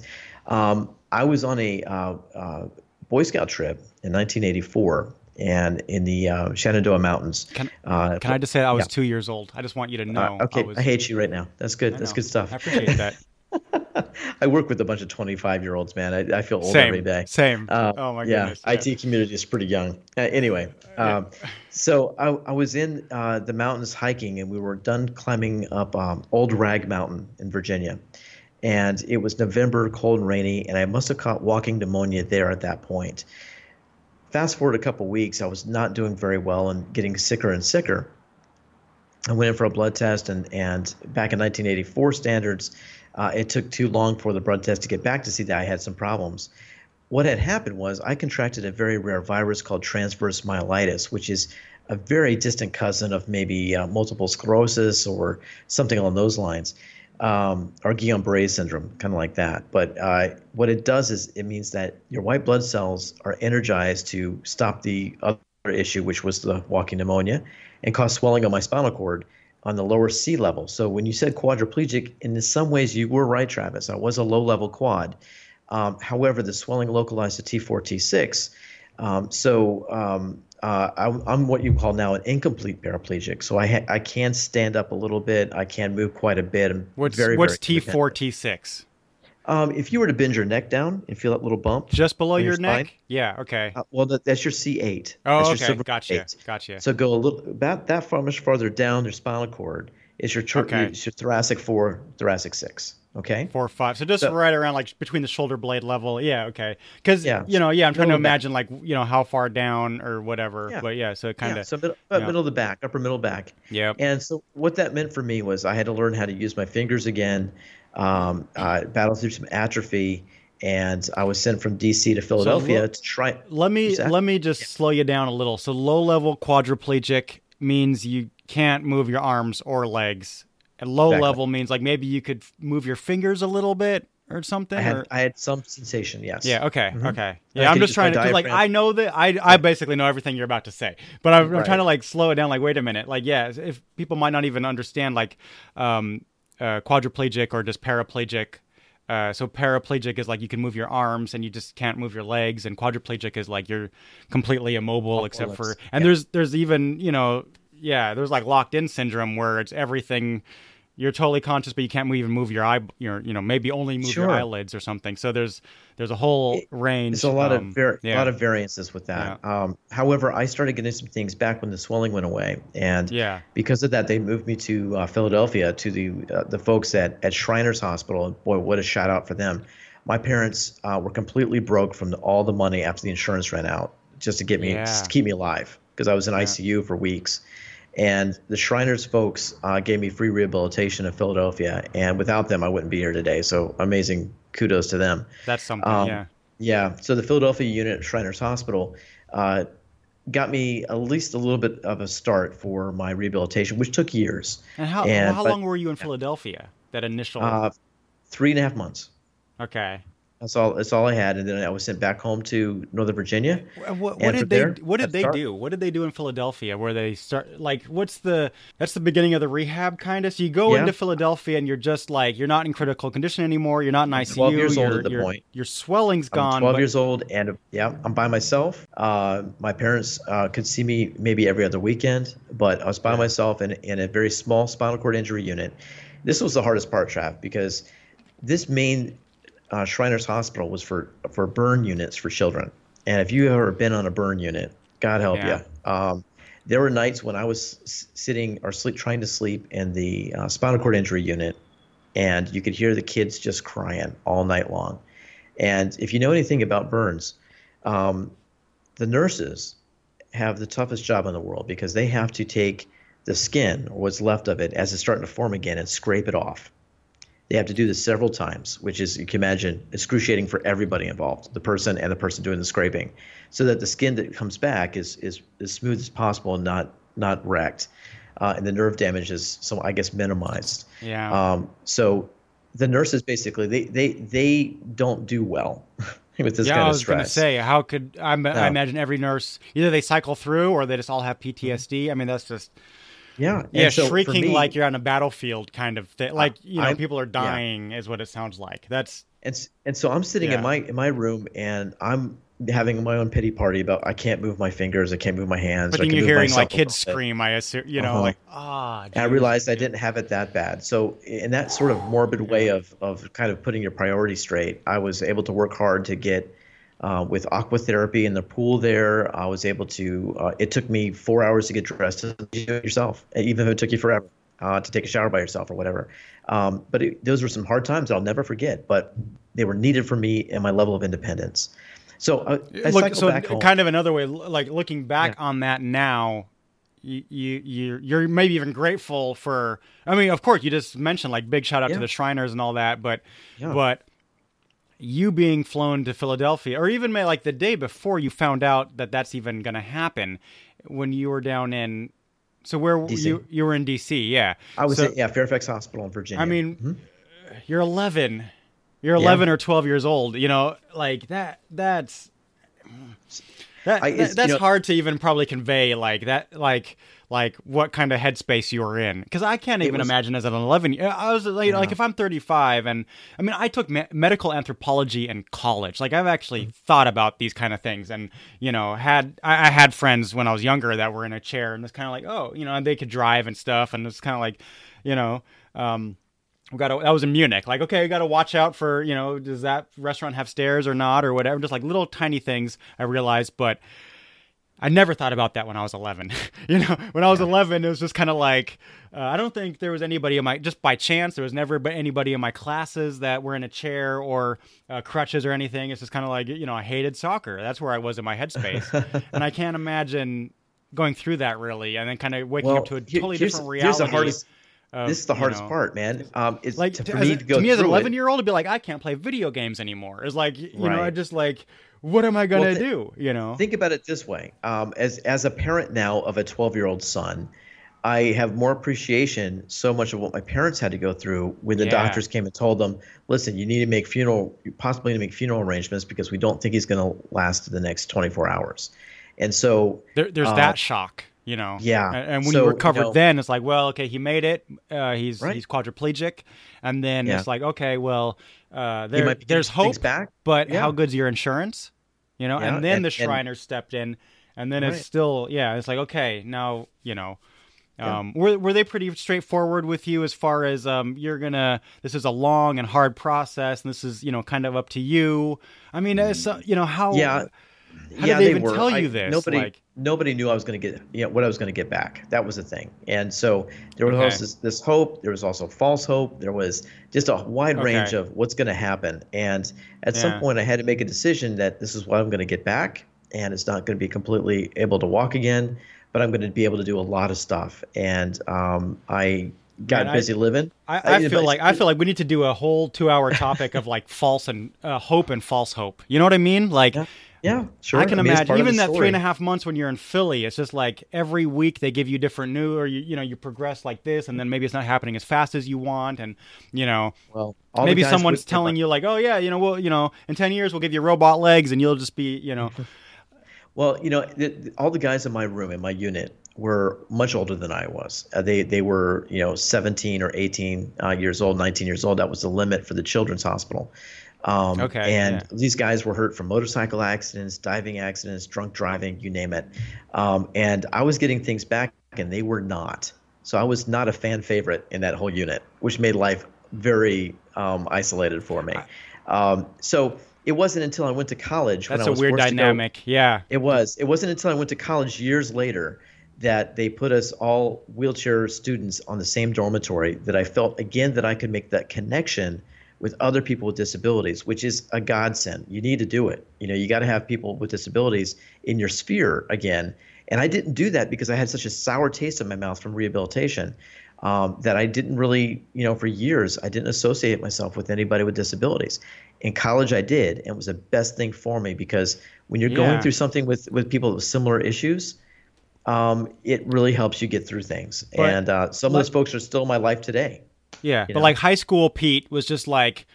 Screw you! I can do anything you can do. Like I don't, you know. If you saw another guy in a wheelchair, you're like, "Oh, that guy." It- you, you know, you no, he's got other, it. he's got you know mental issues. He's not me. I, you know, I'm out in the parking lot doing graffiti with the rest of them, only getting caught because you got paint on your wheels. Yeah, yeah. There's stories like that, of course. Uh, but you know, I, but I yeah, think, I mean, uh, yeah, I'm trying to, I'm trying to, you know, trying to uh, imagine. Yeah, so I mean, I, I can imagine that in high school. So I might just Well- moved from totally different a- apples and oranges, but I just moved from Germany to America the day before high school, and it was just like German. What's that? I was like, I'm like, I'm as normal. You know, I was born in this town, and you try to fit in as much as you can in high school. That's just how it is. Um, and your your previous experience, and you're like, that's just how it is. And then, yeah, living in a dorm, dorm room that must be interesting. Um, Uh, it, it was a great time of life, but you, I think you nailed it right on the head. I, there, there's that that that saying from Morgan Freeman in Shawshank Redemption, which you get busy living or you get busy dying. All right. Yeah. I, I know it, it's T-shirt, you know, Bumper saying, sticker, know, yeah, yeah, Bumper sticker. but- But, you know what? There's so much truth to that. Um, for for me, I powered through my depression. I powered through my sense of loss by just being busy as shit. Do I say shit? Yeah, I don't- I mean, literally, that's exactly what I, I, I did. I, I was involved uh, in student government, uh, photography, and the yearbook staff. Um, Yeah. You know, if there was something, I was I was the announcer for baseball since I couldn't play baseball. I was the manager all four years for the varsity team. Um, I announced the football games. Um, you know, I, I was extremely involved just because it, it took my mind off of what I didn't have anymore. in high school And, and college, um, or just or just also- college. You, you, I, I, st- I started most of those things in high school, and Okay. by the time I got to college, I got involved with the radio station and became uh, the news news and sports director and station manager, and um, and then I kept photography going in my life, which I still do today. Um, so yeah, all those things have those connections. See, I, uh, I, I did nothing. I was uh, honestly, I was privileged. I, look at you today. Look at look how great you are You today, know, though. I but- mean, but it is kind of- right. like I do appreciate I, I do appreciate you and and kind of and it just kind of boiled down to like when I met you I was just like man here's this Pete Pete guy that just has all these stories and has done you know every thing. Can I say that though? Yeah. Okay. Whatever. It's my no. show. I'll mark it explicit. You know, a, couple of f bombs in a two-hour show is probably fine, but um, I got I got a bleep sound effect. Well, I'll, I'll figure that out in post. But uh, uh, you know, I, you know, I kind of thought like, wow, you know, I I'm a hobby maniac. I go from painting to this to that to this, but I but I wasn't always like that. When I was in high school and college, I was all about video games and that's kind of where it stopped. And hanging out with the homies and smoking cigarettes and you know trying to get beer underage and that kind of thing. And and that's kind of where I was. And I'm not going to like paint the picture to listeners like oh you had to overcome this thing and that's why you're you know you're like this you're like the the first black woman that ever got her pilot's license. You know like it was such a you know you had to overcome these things and that maybe that's why you actually did all these additional things I'm not going to analyze, you know, I'm not going to oversimplify your life versus mine because because I was just like, yeah, I was, you know, hey, I speak English and German and I could coast through a foreign language class getting straight A's and I never had to think about nothing and so I was the laziest guy on the planet, you know. And you were taught a lesson as a 12 year old it's like it's up to you what are you gonna do you know like you're you can be bedridden your, your we, whole life we, and we your whole all life have could those be pretty things, short Trav. Though Yeah. It's you know we all have these things. well that's why I'm, I'm like to i'm not gonna like Yeah. sit here and paint and that it- point of like Yeah. you know uh Right. i'm not well i'm not gonna sit here and psychoanalyze you and be like oh you overcame can. diversity and that's why you know yeah but but but some Yeah. listeners are doing that exactly that right now and and part of my mind is like, look, this is here's this guy Pete, and this is why Past Access is so freaking amazing. You know, I've seen it. You know, you can you can look at the uh, Bohemian channel and see us go to like Houska, like this haunted castle, and you know, I'm I'm I'm like filming you down in the courtyard because you can't get up the stairs to the, but like there you are Yeah. in a castle courtyard. Like we had to drive where people aren't supposed to to get there. We had to you know break a half dozen rules and then you know push you through gravel uphill. It's like That was God fun. damn, yeah, like you know you got to recognize like that's a that's an activity like that takes Yep, some some that's an sweat and then yeah and we we made it happen and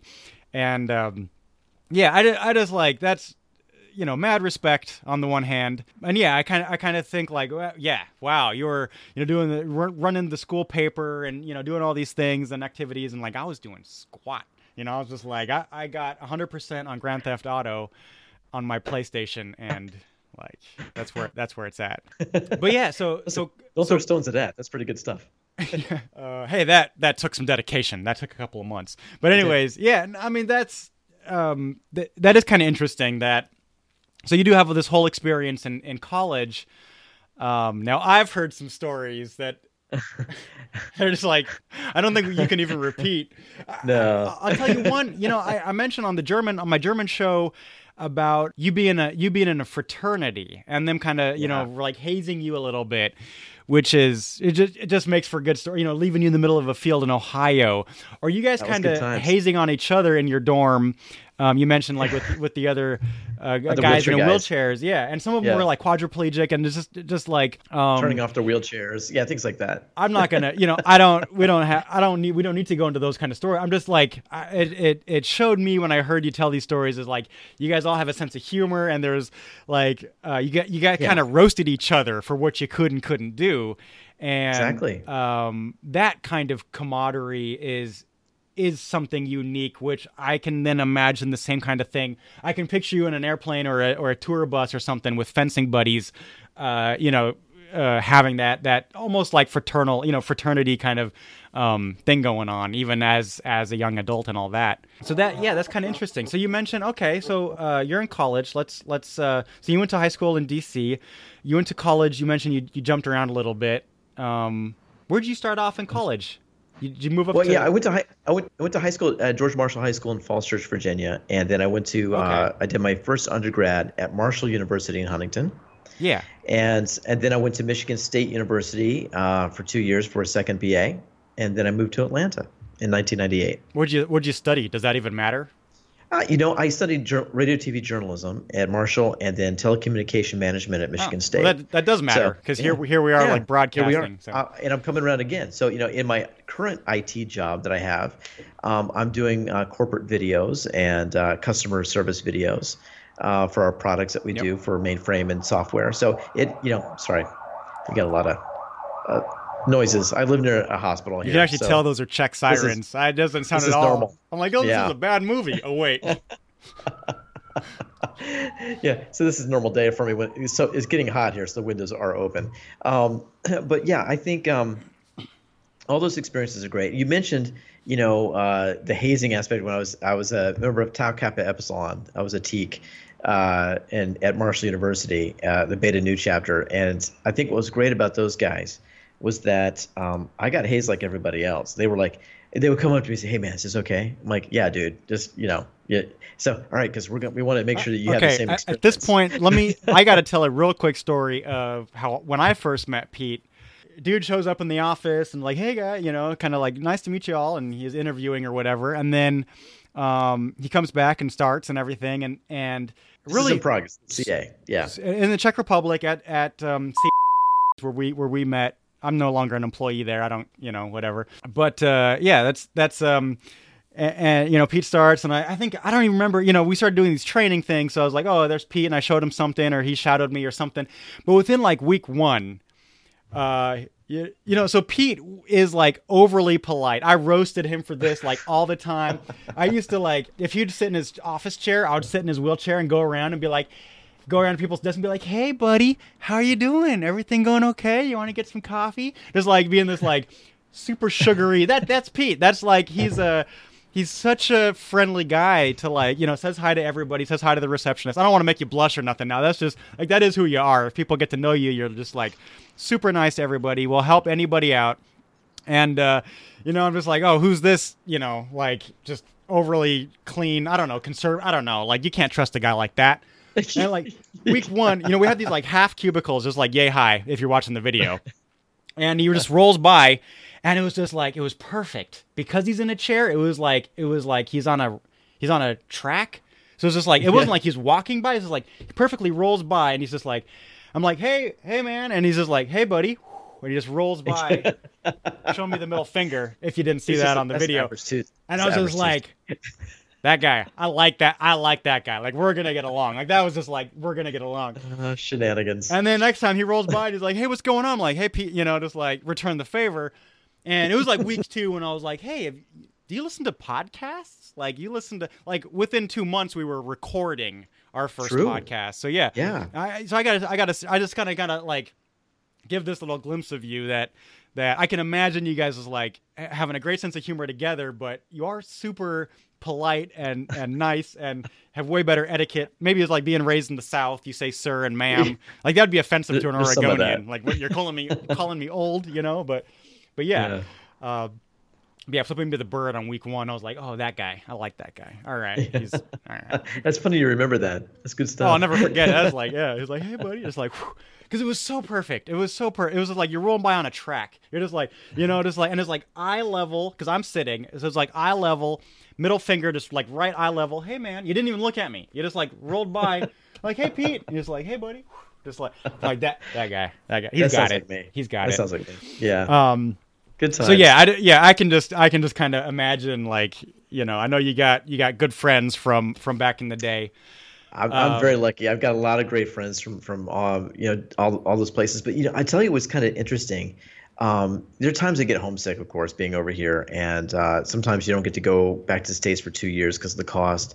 Uh, but uh, you know, I've had friends come and see me here from the states and stay with me here in Prague for their tours and stuff Yeah. of Europe, and uh, which are great. Or I go back home and you know, you, you do what you can seeing people. Um, and I've got my own sphere of people in Atlanta and Washington and, and Michigan and West Virginia, blah, blah, blah. Um, but, you know, I, I really recently started noticing I've made some pretty significant relationships here in, in, in Prague. And one of the best things is working for a multinational uh, company uh, that uh, has people, you know, uh, Russians and Ukrainians and uh, folks from India and uh, Greece. It, it really is a mixed bag of people, and you really get a great idea of uh, community, you know, which is nice. Yeah. Um, and it, you know, in America is very multicultural, of course, as well. But here, you you you really get to talk to a a Russian Russian, not a Russian American, right? Uh, it's a different sort of situation, um, and everyone's got their different viewpoints, and yet you still get along, and you still have a beer with them after work, and um, uh, it's something you don't necessarily get when you when you just stay in the United States. You know, if you're working overseas, this is the experience. It's really kind of nice.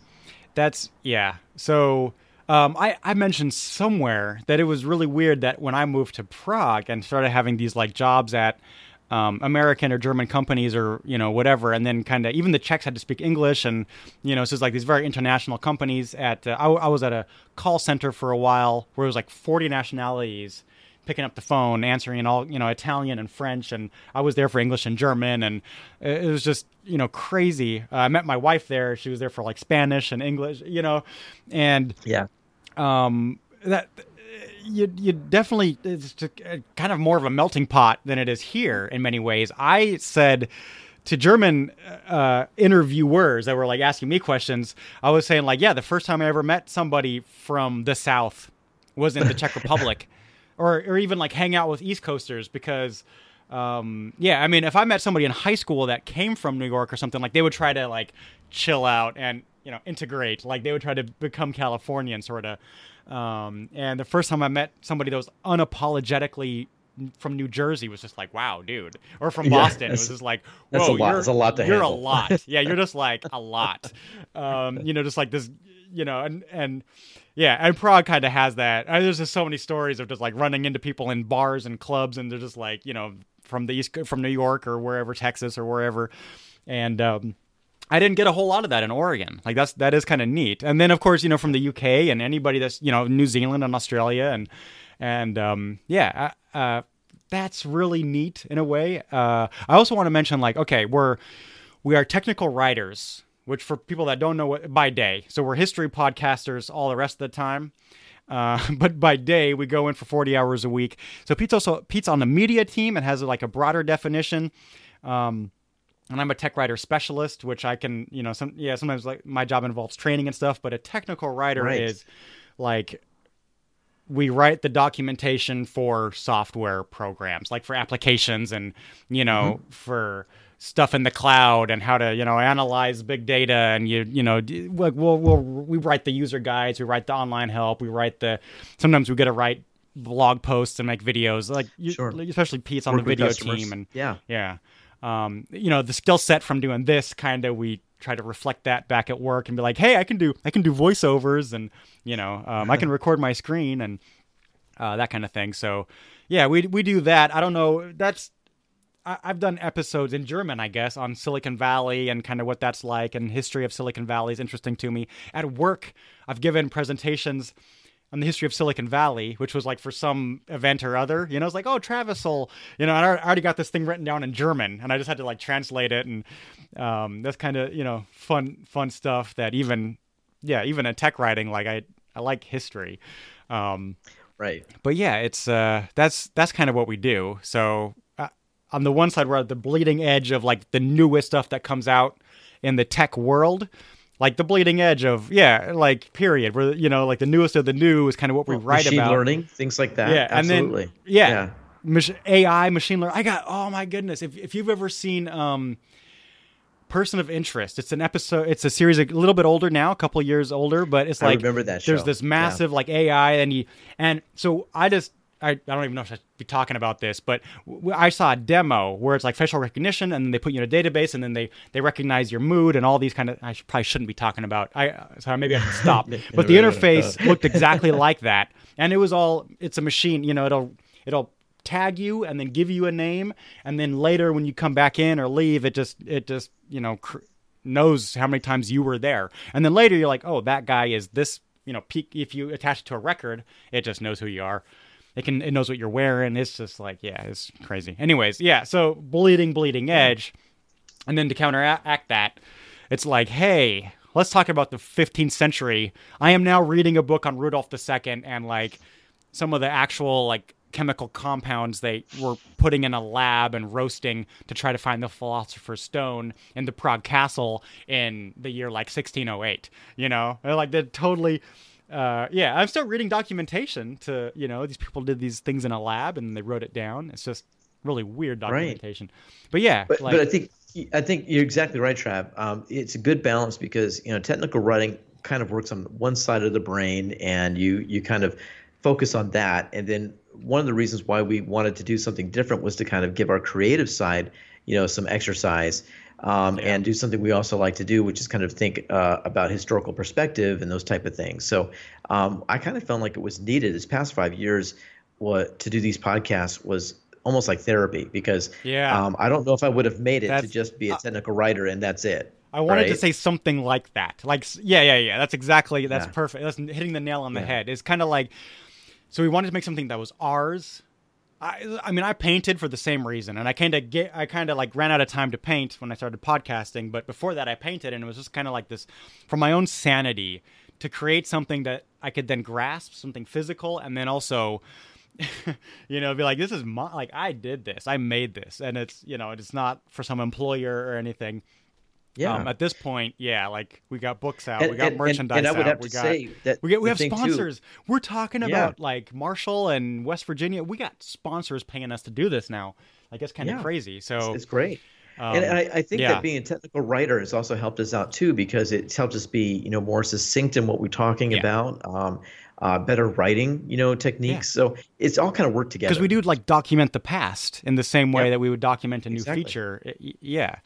Um, oh yeah, definitely. I'm I'm taking notes now about Rudolph II, like as if I'm listening to a developer. Like, oh, and then it does what, and then it, you know, that's, that's kinda... that big book. That's that big book that I sent you, right, from Prague. Yeah, the dude, giant, that book is so cool. Book. That book is it's so cool. Tome. It's an absolute tome. I, I wish I could just, yeah. In a way, I gotta be careful because I just want to plagiarize certain aspects of it. But you know, the way they tackle an issue or two.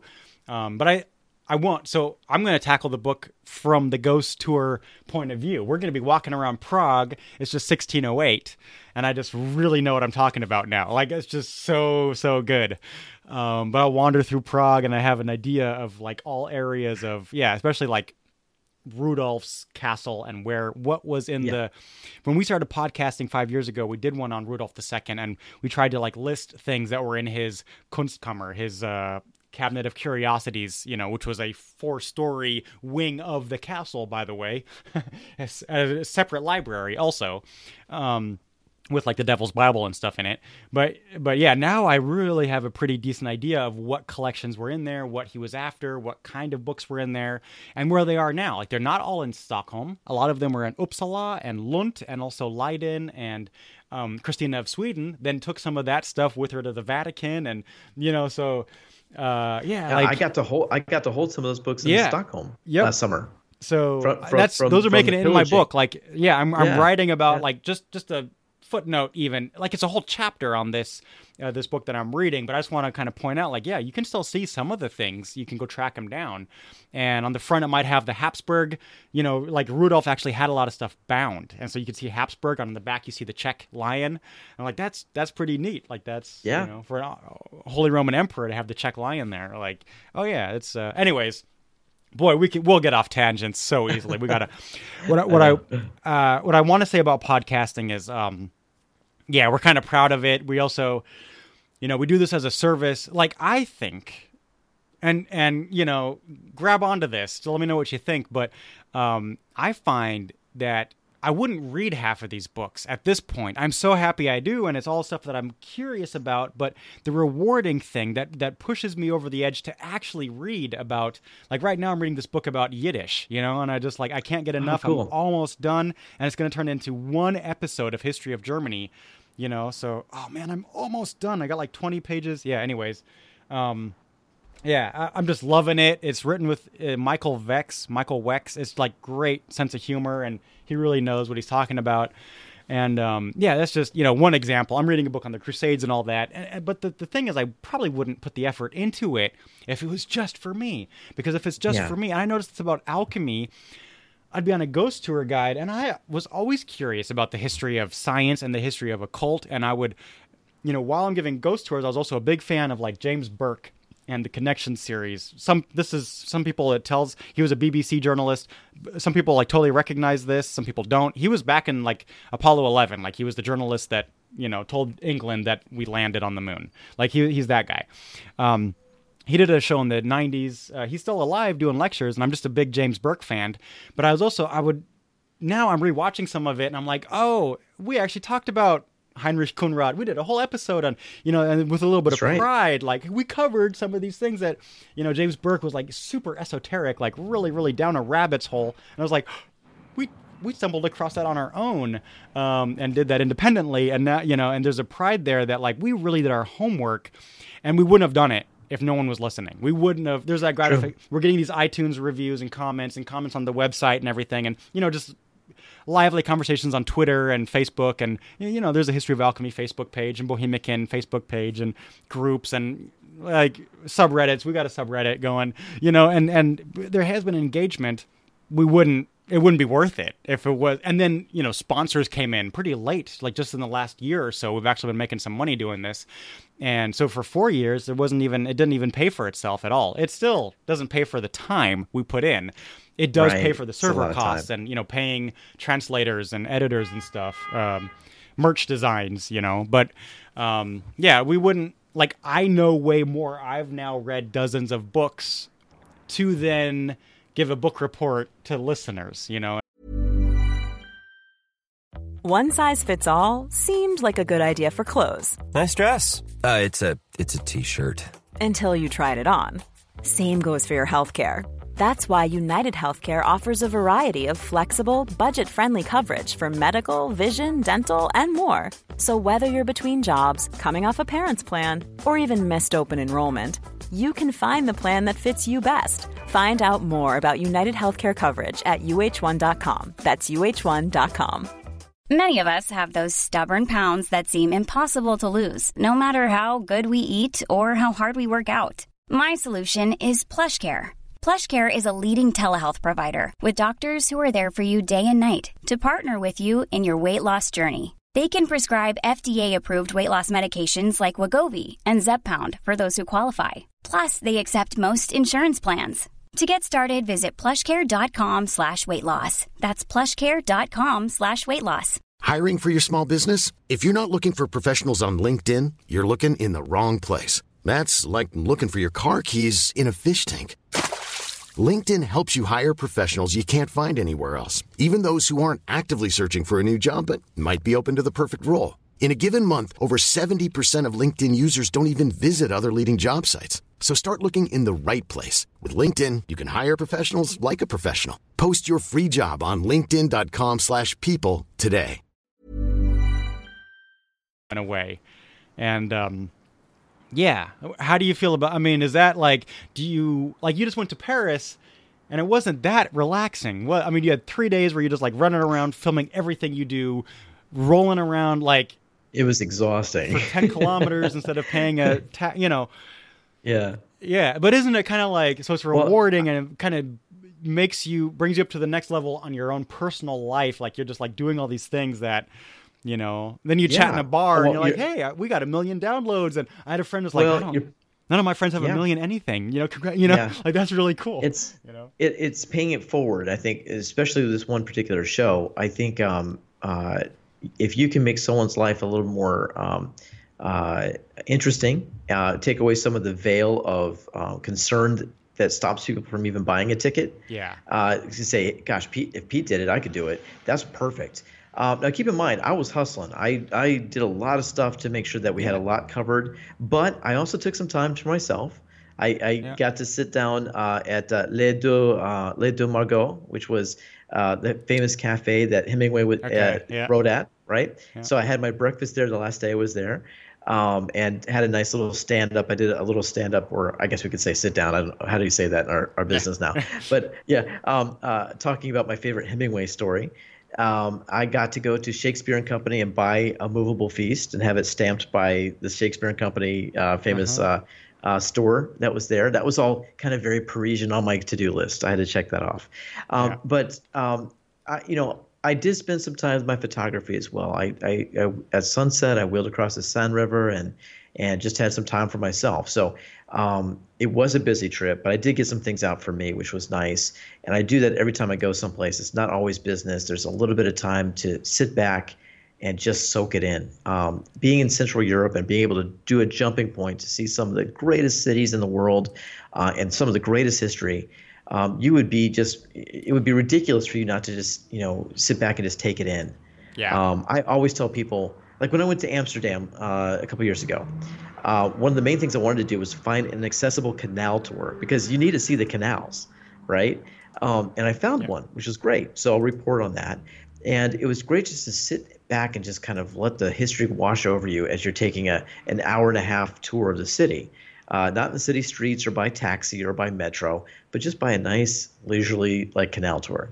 Um, and that was great. Yeah, Yeah. That, that- that's more my kind of vacation. Even in those big cities uh, where I'm surrounded by univ- uh, by museums and stuff, I'm like, yeah, I, I love all that stuff, but it's also I gotta just kick it by a canal, sit in a cafe, and, And chill, just chill. yeah, I, I cause, especially because like I kind of feel like I'm gonna sound such, like such an asshole saying this, but like I kind of feel like I've been there and done that. Like I've been to Paris a half dozen times. Okay, so it's not Yeah.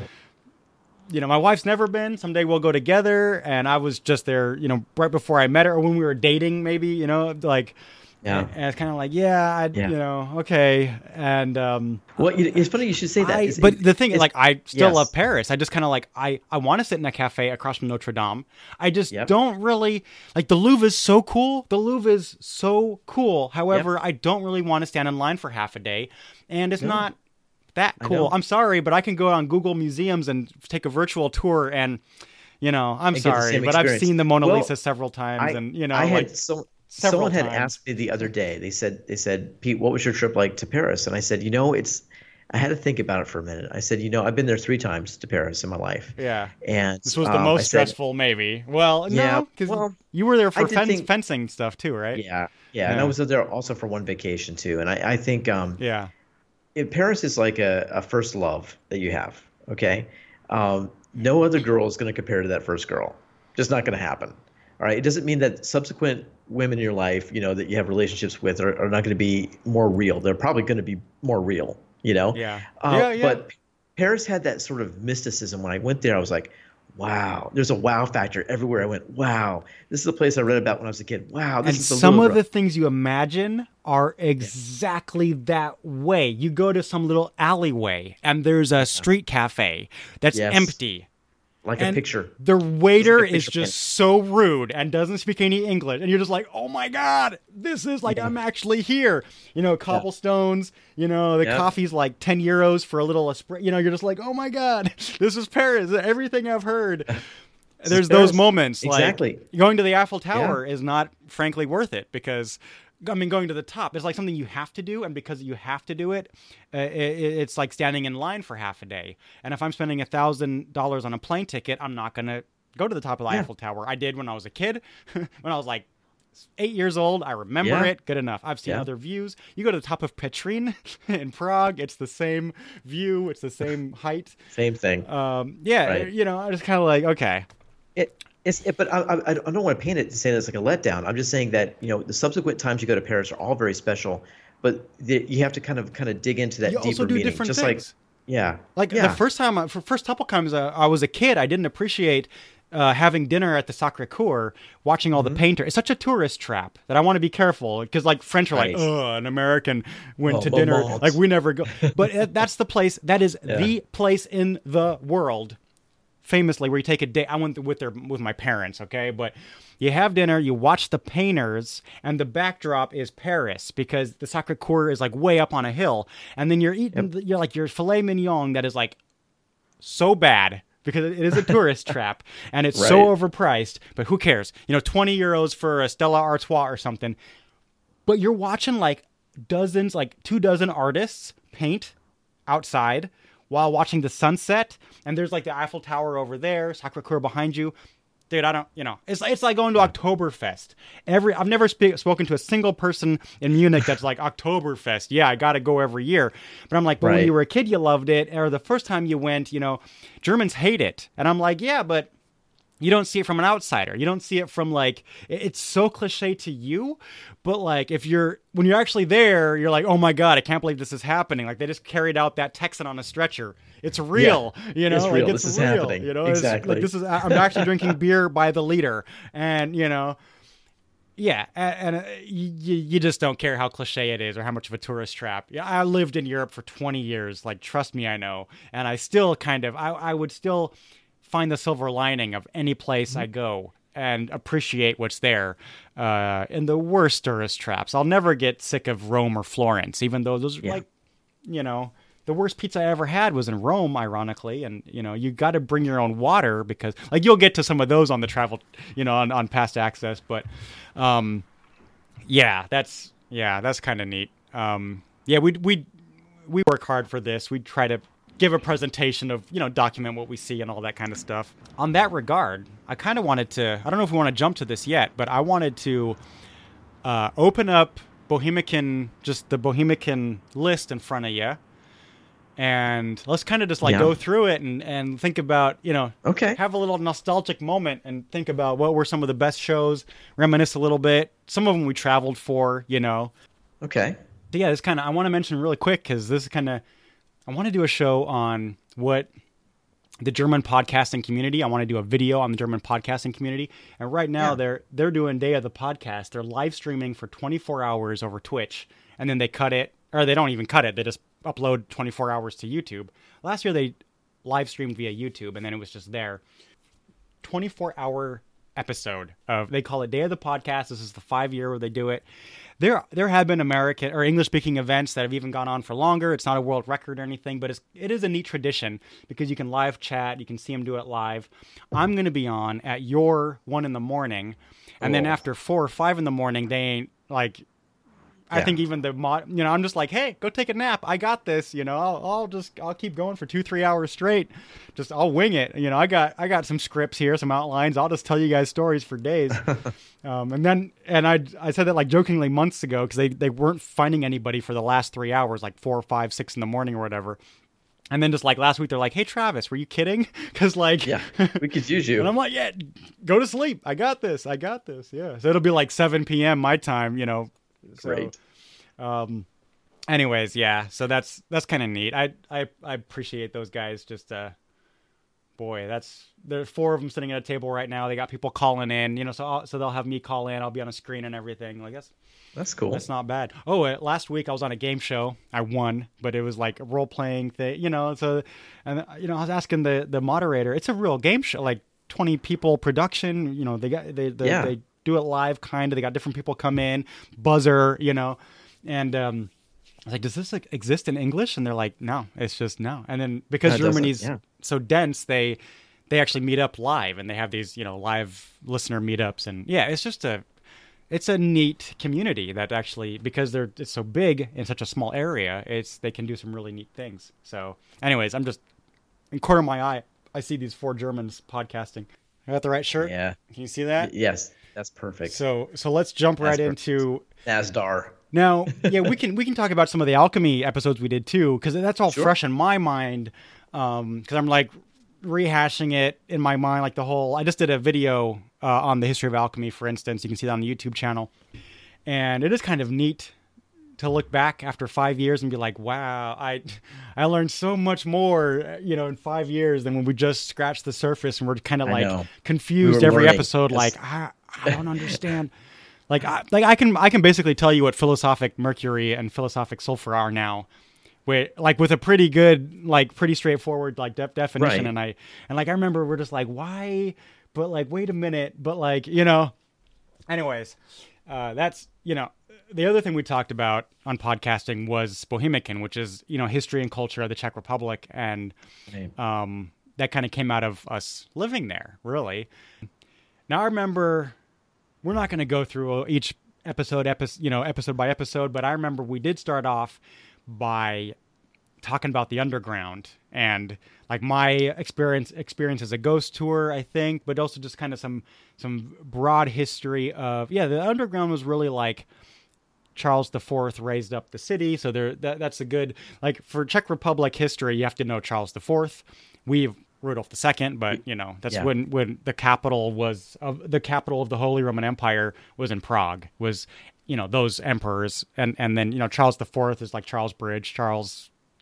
Karlštejn, uh, Charles Square, Charles University. Um, so, yeah, the, and then the defenestrations of Prague, which were coming up on the anniversary here. Right. I- we are. I- I forget Uh, exactly- 1620. Yeah. So uh, 1618 was the defenestration. 1620 was Battle of White Mountain. That's what, that's what you're thinking of. Yeah. So that's actually actually that's interesting Right. too. We're close to the 400 years. I know Zach Twomley is. Uh, I gave him one of our defenestration shirts. Think before you defenestrate. Well, like one of our most popular merch shirts out there. Uh, we have a new design, by the way, for that. So we actually had a graphic designer work Yeah. up a defenestration. it's really, like it's someone really getting good. kicked out of the really window good. I, I know we did episodes on that too. I don't want to like jump around too much. What I want to say is because right now I'm working on uh, Rudolph II's time, and we recorded hours. I th- we did like part on Bohemian. It's a two-parter. Two two partner. Yep. And we've also done hours on people that were in Prague at the time, like Tycho Brahe and Joh- Johannes Kepler. Um, and then again, when we were in Nuremberg six months ago, we heard about that time period, those astronomers and calendar makers and everything of Nuremberg when we pushed up the hill. That should be a past access episode. That's definitely it is. Yeah. Um, but yeah, so that's all interesting. Instead, we just cracked a beer. What's uh, one of the first episodes we did that was just a blast was episode four. We called it Nastravi, beer in Bohemia. Now Yeah, let me let me four. Lump a couple of four? topics together here. We talked about we did one on Budweis, Budweiser. We did one on Pilsner, Mm-hmm. and we did one on. Uh, you did a pub crawl. I think I wasn't.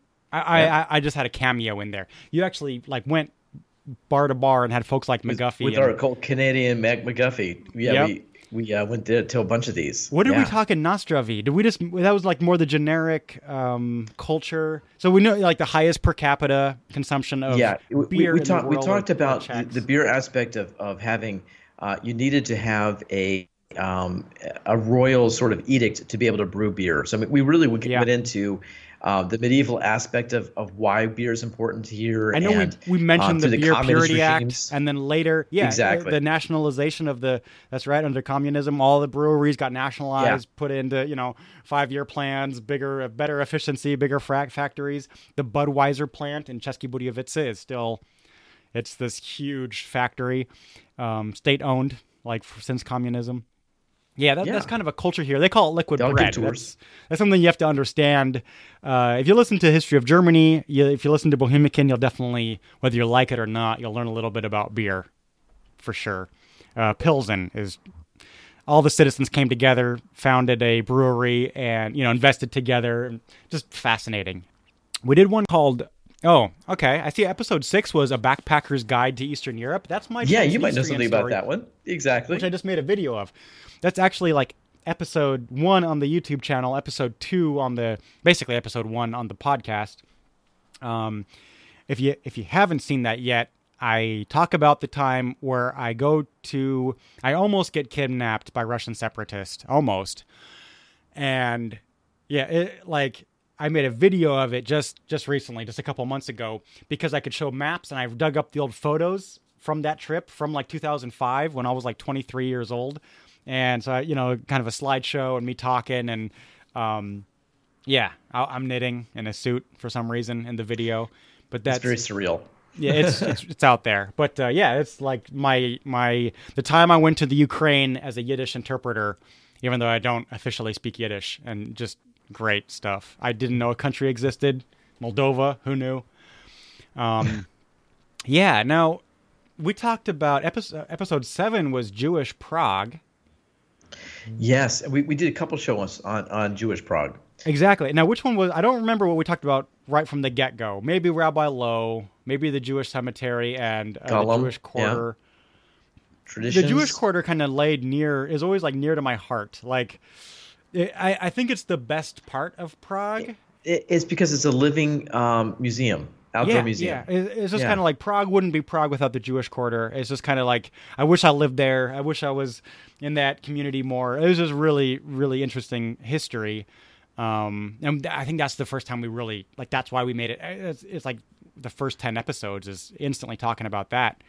Um, Rabbi Loew is just inter- you know Rabbi Loew was himself a pretty just conservative but mainstream you know revivalist of Ju- Judaism, but he often gets lumped into a, as a Kabbalist, which he was not, as a Right. mystic because because he did meet with Rudolph II, who was very mystical. and Much a you know, mystic, exactly. yeah, um, had you know alchemy lab in his chambers, and you know was into horoscopes and stuff. So, um, yeah, that and they did meet. Uh, so that that's kind of like he gets this reputation after his death. But Rabbi Loew is a really interesting character. If you're if you're into like uh, the history of Judaism, then he was just one of the revivalists that you know Judaism was kind of on his way out, and he was really he had his he was an he was a he was an idealist in a way, like really into ethics and morals, and was like, no, we need to you know we need to bring it back, and we, we do need to study Hebrew, and um, just very conservative in a way is one way you could categorize Yeah. him, but yeah, um, yeah, Jewish Prague is definitely not our only. uh, Even in history of Germany, I talked about.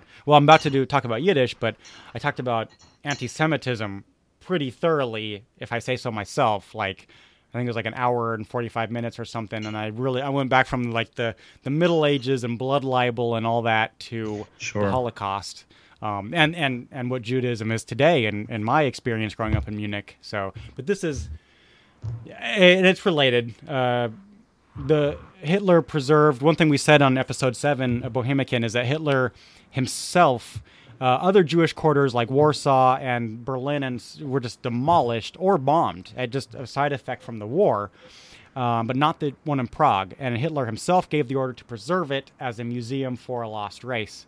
And so it's like weird. It is a living museum, and it's like I'm going to state a fact now. I'm not going to give it a value judgment, but it is like thanks to Hitler. Yeah, I, You I think there's like, a lot to. and yeah. like okay, moving on. Like I In don't want very weird situation. Yeah, but, yeah. Um, like yeah. but they yeah he had them all all the other ones destroyed he's like no this one we're going to keep as a you know and he thought it in like a negative way you know the the old Altneuschul the synagogue from like the 12th 13th century really old uh, you know um, one of the oldest synagogues in the world really um, and it's it's just yeah, and it's there because the Nazis didn't tear it down. It was at the mercy of just okay. Anyways, moving on. Like that's yeah. Right. Right. Um, no, we we did a couple episodes on the Jewish history of Prague for sure. Yeah. Um, we we took a look at the book Czechs in a Nutshell, and then we compared that to our own. So Czechs in a Nutshell is a fantastic book where just like in in one to two pages, one to, maybe like four pages, it just like gives you like Václav Havel and gives you a little bit of blurbs and beer and Slivovitza, you know, plum plum brandy and um, Christmas carp. You know, these really stereotypical. When people think Czech, they think of like you know Slivovitza, you know, pork, cabbage, whatever. And Yeah. there's these little blurbs of like Czech history, but really on point. Like Um, the guy that wrote it, I forget his uh, the name now, but um, he's not Czech, so he sees it as a foreigner. I think he has a Czech wife or something. Uh, you know, and he's It's from a different a different. yeah, I think he's Dutch. He's maybe, looking from an expat so he's lens, kind of the same as us. He sees it uh, from with foreign eyes, but he's really into it, and everything he said, you could just like, oh yeah, that you know, it's totally true, truth with a capital T. And we kind of compared some of those stereotypes to what we know, hockey, and you know all these different things. Sure. And of course, we've also used that on a source Czechs in a Nutshell as like, or at least like inspiration for ideas for whole topics. You know, the next one or two two down the road is like Sokol. You know, but okay. Um, yeah, the Knights Templar in Prague. We've also done Knights Templar, History of Alchemy. We yeah we did a video of that too. Yeah, and, that's right. Um, Check out the that's Bohemian right. YouTube channel. Yes. It's one of our first ones actually. Oh, because I was Um, still living yeah. there, right? Or yeah. Yeah, it was it was it was it was three days before you left. You remember how cold it was? It was freezing. We're like, dude, we got to do this before you go back to California. So yeah, we had we got it done. Um, yeah, the Templars uh, a very interesting situation because there there is still some mystery to it. There were only maybe two or three locations in Prague that were significant, um, and uh, there's only one place now that still has a couple uh, leftover signs near the old Judith Bridge, Well, which all- is now the Charles Bridge. have signs that they were there, but Yeah, but it's like a street name. Templarska, Exactly. the alleyway, or and so Right. apparently, if you, uh, the basements would might be different. You know, like if you're an archaeologist, it's still significant, and we do know where they are. And you know, they were on my tours and stuff. But yeah, the Sure. know the Black Madonna. It's like okay, you know, that's literally a statue from the 20s, like from Cubism. embedded into a cubist building. Yeah, Exactly. Yeah. Yeah. But, oh, but Yeah. great story. I mean, great legends. You know, like great, great history yeah, there. right, right on Celetná Street, as you're heading down to Old Town. Yep. Mhm. Letna, there's a Templarska alley, so you can see it. On, you can find it on Google Maps. There's House of the Black Madonna right there, and we, I, you know, on my tours we did this whole like Dan Brown thing, like, oh, let's see where she's looking at. Let's follow her gaze. Walk this way. Follow Yeah. the red umbrella. You know, oh, You're great. basically Tom Hanks. That's who you were. You were Tom Hanks. That's right. That's right. And Running around. Guys, I think we got we have 90 minutes. then what? I don't get paid anymore. There's, I'm a, going home. there's, there's an albino monk chasing us. Oh, That's boy. right. Oh my goodness. Yeah. Um, yeah, we we took a look at a couple of larger than life, well, literally like Saint Wenceslav, uh, Saint Nepomuk. Uh, you know, one was a martyr that was thrown over the bridge as kind of a part of the Counter Reformation against the Hussites, or you know, some against the Reformation, maybe. You know, kind of a made a saint, made a martyr, a Jan- Catholic Jan martyr, Yishka. and then we talked about Jan Hus. yeah, well, Wenceslav, the Good King, that's just an episode I'd recommend. It's kind of the one of the founding fathers of Bohemia. It's a larger than life figure because he's like one of the first Christian kings of like 10th, 11th century, right, Right. when you know pagan Slavs were, you know, he's part of that movement. So, um, yeah, really, really interesting. The first destination episode, is it the first one? Do you remember? Um, it might have been. I'm trying to remember if we, we did Kutna on that first one. I'm not No? sure. What, do you know which one it was? Yeah.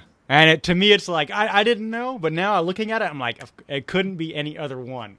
Yeah, boy, I've been to Kutna a thousand times. I know Uh, that's a good guess. That was our third Is- one. So the first one was was the third one. Český Krumlov. Yeah? Oh, Český Krumlov. Yeah, okay. like the fairy tale cast. I know it was burning up on my Bohemian list. Like I was like, Yeah. was, you know, I haven't been, I have not, I'm not that well traveled within uh, Bohemia and Moravia as you are, but Český Krumlov is one of the places I went back to. I was there like the first month in Prague, and I was there probably five, six times now. Like it's one of the places I just like. I, an I, I need that UNESCO in my life. World Heritage Site. Exactly. Yeah. Oh, and it's a fairy tale. It's like it's beautiful. It's almost like a moat around the town, overlooked by a castle. Uh, part of uh, not Euro Trip, uh, Hostel. This horror movie was Oh, filmed there. oh, you know. jeez. It was filmed there, wasn't it? Yeah. Oh my Uh, god. there's a couple of movies that were yeah, like Yeah. Brothers Grimm. I believe you see. Uh, it's the Rosen- Yeah. Rosenberg Castle, which there was an Well, alchemist yeah, lab in Chester. Th- There's there's a photographer on Flickr. I can't remember his name right now, but he he had taken some old um, Kodachrome photographs in the late 70s, back when communism was still kicking, of Český Krumlov. And um, they are amazing because the place looks dilapidated. It hadn't been gentrified like it is now, where you have these you know little boutiques and great restaurants and new paint on everything and, and new cobblestone. It, it's it's history, but it's also had a facelift. I don't want to say it's been Disneyfied, but it's it looks really fresh now. In the seventies, It- it, it- was yeah, yeah. it was rough. Yep. and and Yep. it looked like it was in the Middle Ages. I mean, there were still some old buildings that were falling apart. It was the paint was crumbling chipping off and- the yeah, the- walls. yeah. um, So it's yeah. cleaned up. It's but almost. it was really cool. Yeah, I love it. I don't think it's too over the top. You know, it's just kind of if you don't if you don't know what it looked like under communism, then yeah, I mean. Anyway, okay, yeah. Yeah. Anyway, like just do a Google Maps, a Google Images thing of Krumlov, Krumlau in German. You'll it's just great. Um, in South Bohemia. hmm we talked about Sokol, which I never, I'm not sure I ever quite sold you on the idea of. So Sokol is this massive gymnastics movement that happened in the turn of the century, and really had its peak in the first, you know, right after independence, after World War One, had its peak in the 20s, 30s, and I and I think people already like mentally shut down as I said that. Ma- when they, when I say massive gymnastics movement, they shut down. There's two things that, in my mind, uh, caused or really were two contributors of Czech independence from the Austrians, besides World War One. Okay, already before that was happening, it was hockey, where people are like, oh, like when the Czech- Czechoslovakia beat the Soviet Union. Wow, that was deaths followed that match. Okay, like that was Yeah. that that important. In like 1978 or something, under communism, they they beat their overlords. Well, they also beat Austria-Hungary turn of the century in hockey, and that became the first like. Um, but also Sokol. It was the first. They had like even the military terms, like they would meet and it'd be like cadets, and they would meet in platoons or whatever, and you know, and they would do these joint uh, during the First World you know, War, they- line they up in would have these- stadiums, yeah. hundreds of thousands or tens of thousands or whatever, broke world records all the time. And you see it on the old newspapers. There's, you know, restaurants like Sokol, Sokolovna. You could see, uh, you know, the old newspaper trimmings of just these hundreds of Czechs doing like calisthenics or, you know, doing gymnastics. And, you know, it's like weird. Uh, but it also really did contribute to their in, uh, independence. And then once they were independent, they really grasped onto it as like this is a Czech thing, and it was a really big movement of just like nationwide. It was kind of like and it related to like our Boy Scouts movement. You know, you'd have like Sokol troop troops going camping, and do, I just like really really neat. There's still the Sokol swimming pool, which was the closest one to my place where I lived. Was Think, there? think of it like think of it like Boy Scouts meets YMCA. yeah, yeah, yeah. Wha- Yeah, It's a little bit of YMCA exactly. community center. Maybe yeah, and also totally. meets like some sort Every of village had a sokol. Every village yeah. had a, and you still see it. It's like gymnasium, uh, you know, and they'll say like, you know, tiny village name here, Český Krumlov Sokol, you know, whatever. it is. Exactly, and they would also, if you ever go to a VFW, you know, a Veterans of Foreign Foreign Wars, uh, you know, pub uh, or bar in America, you kind of got the idea of what a Sokol sort of pub would be. Now, now, keeping in mind with all that Yeah. was was really interesting was Yeah. that these were the first things that um, overlords, either the uh, Third Reich when they came in or the Soviets when they came in. Um, to take things over, they were the first things that people were like, "Okay, I need to know who's on that list of the Sokol movement, so I can track them." um, or we disband them. Because you're right, Trav. It was an issue of Yeah, communists then kind of forced it. Like, okay, Mm-hmm. we're gonna all get together, and while there's communist music blaring, we're gonna do jumping jacks, and people were like, "Oh, you know what? Like, I'm done." And Yeah, it, it's, it's over. uh, like our generation, my generation, you know, it's like no, that's the old grandparent. It's the old communists that do that. And I'm like, no, but their grandparents, oh, you know, I'm like, no. There's a And, reason why um, people, when you go into a Czech bar, if you know somebody in there, you go Nazdar. Yep, that's Right. it exactly. Yep, Exactly. that's a So, so-called kinda like a what's up. like, Nazdar. yep. Yeah. Um, let's see. We did okay. Jan Hus. I know that was that's just a the the hundred years before Martin Luther um, was Jan Yeah. Hus and the Hussite Wars, and the first real. It's the first like tolerated Protestant religion in Europe, where the po- there was actually a peace treaty after the Hussite Wars, and the Pope said, okay, you know. This is Hussite. This is Catholic, and that was the first time where it's like, heretics are allowed to live. heretics worship. are Yeah, tolerant. You know, allowed to exist. And another way of putting it is all of Europe had a crusade against Bohemia, and Bohemia frickin' held their own. Like, Yeah. you know, eventually they came to the negotiating table. It wasn't that one sided, but It's like, yeah. Um, they gave the Swedes enough leeway to later, you know, be like, hey, we're gonna kind of, you know, we're far enough away too. And a lot, bunch of countries kind of broke off. Um, Henry VIII was, yeah, even a little, you know, Martin Luther, Henry, the, you know, so 100 years later, it's really bam. Um, but yeah, not the first. There was the uh, Cathars that were all slaughtered, the uh, uh, John Wycliffe, you know, who was posthumously, sure, you know, bur- you know, his corpse was burned as a heretic. So yeah, but Jan Hus was the first successful movement where they actually held their own. And um, I think we came back and discussed the Hussite wars and all that, but. Um, um, no, let's let's move on. Um, I mean, yeah, Jan Hus. Yeah, that's gonna you know listen to. Uh, that's the second defenestration of Prague, I guess. But uh, uh, Zach Twomley's going to cover that again, and um, you know. Oh, good. Okay. Yeah, because it's it's coming up here the the 400 years. Now, we did a couple of episodes here. I'm going to lump a couple in here, but we did one on the vampire graveyard. We did one on Čelákovice right? Uh, Witch Burning, which was our Easter one, and then we did. Uh, must have been October 19th. Yeah, I was thinking it must be our Halloween one. I'm looking at one called Czech Witches, Dungeons, Vampires, and the Occult, um, where we also mixed, like, by the way, you know, Prague was a golden age for Kabbalists.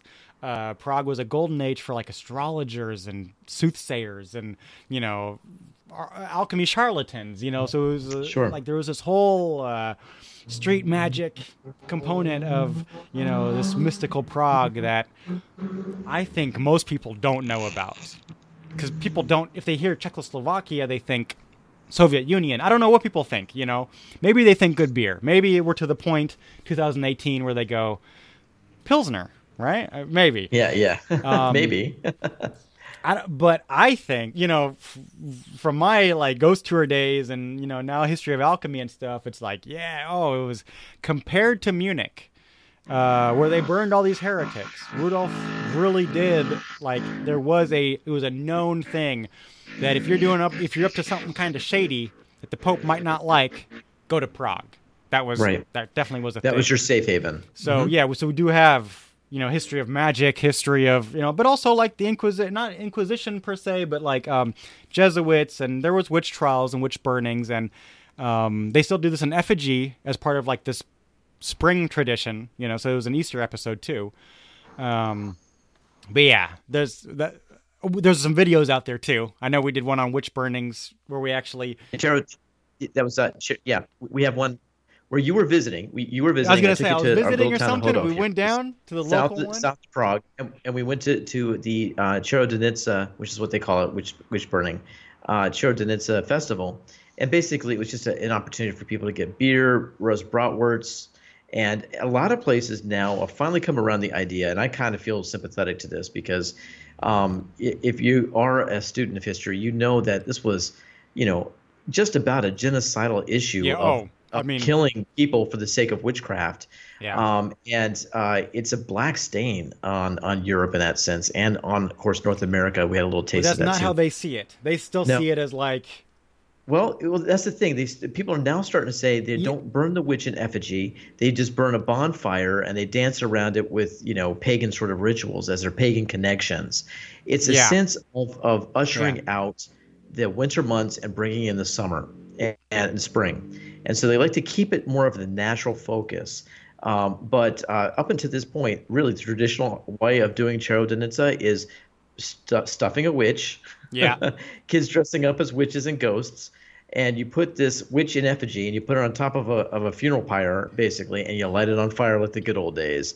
Um, I, you know, I could definitely see why that does, you know, in a, today's political um, climate, you probably want to alter that. and I, I don't disagree with it, actually. I think it's a good idea to kind of not kind of celebrate the idea of burning people alive because that was uh, a bad because time. it's yeah. yeah and like today we have the idea of like if there still were pagans okay like there's neo-pagans and stuff uh including some of my friends kind of identify as you know wiccan or whatever like i don't want to but but i kind of see that as a little bit separate than actually like the saxons massacring you know Sure. pagans every year like Sure. I, I see that as a different sort of they're massacring different things or the uh, the baltic crusades like the prussians and stuff like the teutonic knights i see that as like horrible, you know, atrocities against, you know, crimes of humanity sort of things if that was today. Um, yep. It's like Muslims stumping out Kurds or something. So, yeah, like, but for a thousand years, it was just kind of like, oh, this was what we did. This was our history, and we acknowledge it in burning the effigy every year. And it's just kind of like, in today's, yeah, and then kind of like now looking at it with fresh eyes, you're like, wait a minute, you know, we we yeah, wouldn't so, we wouldn't like burn a gypsy. We wouldn't like burn someone that's exactly. like Hindu, but yeah. uh, they might in the Middle Ages or you know. So so it's kind of like wait, we might. There was okay. Wait a minute. You know, like let's let's stop this. Like if if if there was witches alive today, you got to look at it with fresh eyes, going like let them be. You know, let them be their religion. Let's learn about it. So, yeah, um, it's changing. There there was definitely a very strong uh, tradition of of this in in the past, and, and, I know it from Bavaria too. Growing up, they burn a huge bonfire, and you know there's the maypole thing, which is it's a fertility festival. You know how a maypole? are people oh, are people aware of this? Like it is like a purely sexual. Like as a kid, every year you go to one of the suburbs. It'd be like three suburbs of Munich would erect maypoles, and it's from this old pagan tradition. Then you run around the maypole, and that's the you know, there's a lot of beer flowing, and that's where you know when the young boys and girls go go off into the woods and be fertile, come back pregnant, basically. Like that's that's the idea. Same with lighting that huge bonfire. It was like a chase, just like you said it perfectly, like chase the winter away. And by the way, go screw in the woods. Anyways, oh, um, the good old days. The good old days, yeah. Uh, we, we we did a couple episodes on one I want to mention for those that have never listened to the Bohemian podcast because it's just such a weird thing is the Jára Cimrman Cimrman. Uh, yeah, yeah, Jára Cimrman, um, the most popular man in Czech Republic, and by the way, he does not exist. Yeah, I was like, I think you you gave that away too soon. It's like. The, I, I, know. I, it was like he's like the, the Washington, the, is, is the Lincoln. He's the great yeah. liberator. He invented, you know, he's the the Franklin and Thomas Edison and Nikola Tesla of the Czech Republic. And by the way, completely fictional. Yeah, you know? and he never did any of those things. Um, yeah. the, the thing the thing is is that but what is real? A, yeah, you, you see those plaques around. Yeah, that people put up plaques and and house and, and things saying saying Jára Cimrman slept here. It's a tongue-in-cheek issue of uh, in the best kind of Czech tradition of of Czech humor. Okay, um, it's a sense that this guy people would say this guy did all these great things uh, but either he was forgotten or at the last minute there was a problem and he didn't get the, get it patented his his, yep. his great ideas or um, someone so stopped check. him yeah. doing something just in time um, but yet he's remembered and adored and of course there's many plays about him um, there will be a video for a Bohemian at some point because I did this about two years ago, uh, where I got to see the only Jára Cimrman play done in English by an acting troupe in Prague. That's um, cool. Yeah. So uh, you know, I, we'll, we've had the time. I'll see if I can put it together. But big fan of Jára Cimrman because I think it's a it's a very Czech thing, and as an, a foreigner, by knowing that, you already get a little bit of street cred here by people saying, "Oh, you know Jára Cimrman? Oh, Fox, really? You know?" And and, and uh, you're like, "Yeah, yeah, I know." You know. We should. Um, uh, so, man, I should. I should write down like we need a Jára Cimrman merch shirt.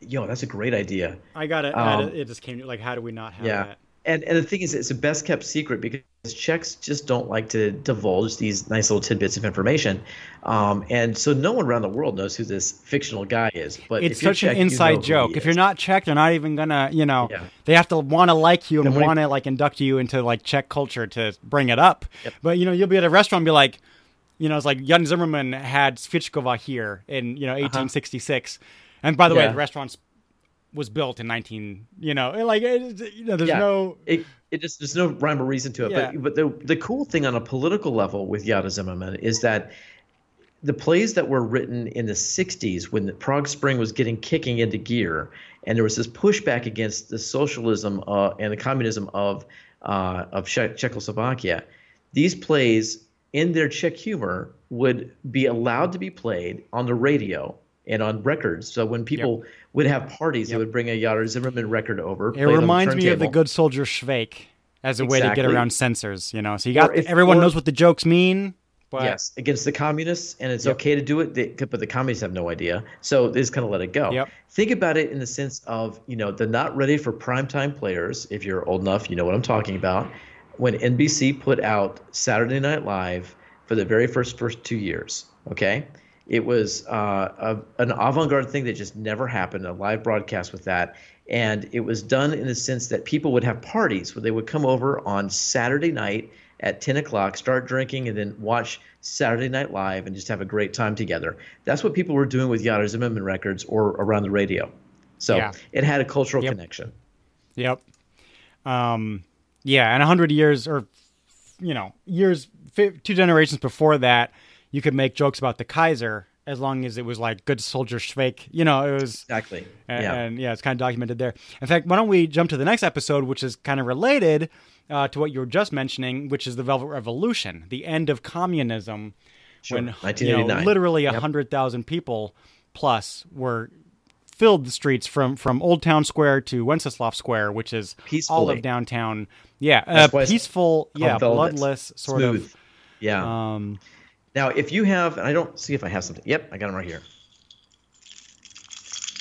what is that? Okay, that's what people were doing on Wenceslas Square. Oh, okay. All right, You're there's right. keys. Now, what that means is the keys keys for change. So Yeah. if you talk to a Czech, you know, again, if, if you talk to a Czech that's 20 years old, they may not have any idea about what you're talking about.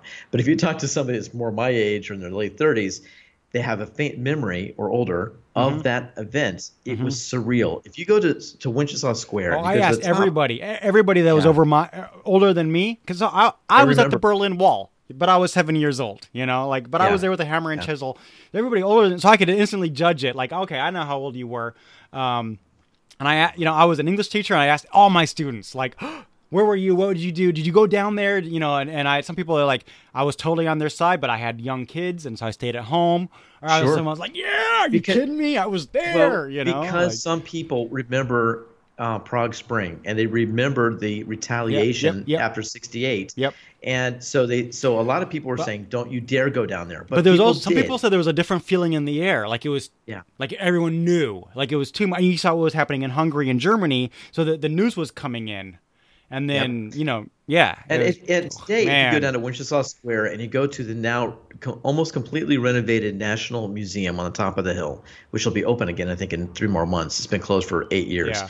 for renovations. But if you go to the top there, that's where Václav Havel, who was got out of jail and became uh, the political figurehead of this movement, he Yep. was on top of that balcony looking over tens of thousands of people shaking their keys saying we want change we want change um, as an american you you get chills up your spine because when you see people fighting for that freedom you go wow that's that's what Yeah. it's supposed to all be about Yep. right there that's Yep. what it's all supposed to be about That's And a lot of us kind of That's democracy. some, of us get a little lazy when we think oh Yeah. we've always grown up and had this uh, but you know that concept is what Two bits of trivia I can't blood. pass up is when Václav Havel was on that balcony. That was 40 years to the day after Klement Gottwald, the first communist, stood in that exact same spot and announced the beginning of communism.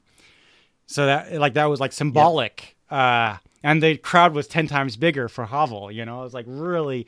And then also, unrelated, that's above where Franz Kafka's bookstore was.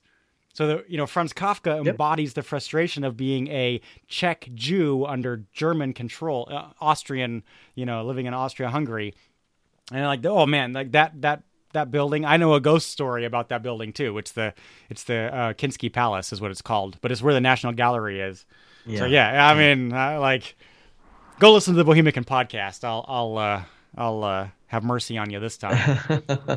but um, yeah, that's that's now we've done a couple episodes on Hi- Reinhard Heydrich, um, the assassination, the a couple different ones actually, because because I've been out to like Teplice, Lidice. That's right.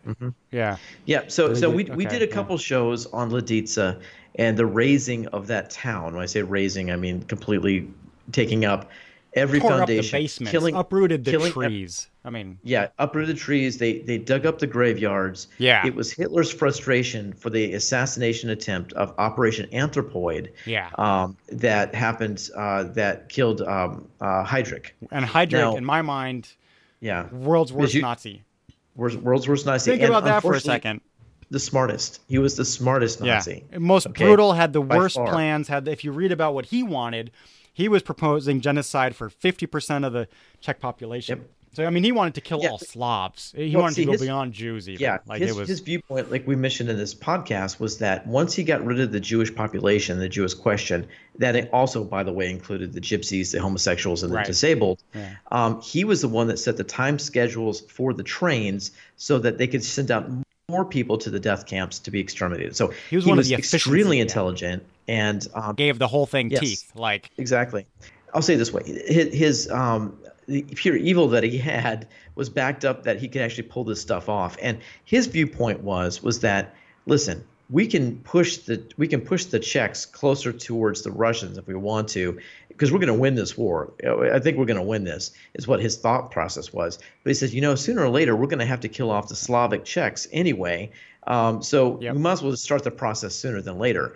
Um, but we do need them for slave labor. So let's just get it through the war effort, win the war, and then Yeah. we can proceed with the extermination of the Czechs as well. But he was like, eh, like deportation won't help if you're after world domination. I was like, that's Yeah. cold blooded. Like that's like His, his viewpoint was we will be taking over Russia. This will happen. Third Reich will be all over Europe, and then we can have our way with the, Yeah. the races we don't want. Yeah. So his his assassination, even though some people at the time looked at it as a folly that brought forth much more brutality from from the Third Reich, you have to look at it as you'll see with the movie Anthropoid that came out a few years ago in, in the states yeah. um, as a very important uh, assassination because it showed that the Czechs weren't going to lay down. And it was done And- by Czech. Yeah, exactly. Like Czech paratroopers. Just like from beginning to end, it's a crazy, crazy story. Um, is, And then and- you, like I've seen the bullet holes and you know that that Yeah, church, the Methodius church, and Cyril. Yeah, right. Um, it- it- very close uh, uh, to the dancing house. It's on the way to the dancing house, Right. the more modern building by the Vltava River. Yep. But uh, we we I was also did- I was at an Orthodox wedding in that church actually. That Yeah. church, yeah. yeah, it's an operational church. They um, there is a uh, we did a review of the movie Anthropoid that came out in 2017 or 16, I think. I think Yeah. it was 16. So we- if you Um, want, if you're interested, we ac- you actually yeah. have to look for two different episodes on the Bohemian thing. One we looked at the assassination and, and like Lidice, and then we reviewed the movie kind of and talked about it some more. So pretty well, well covered.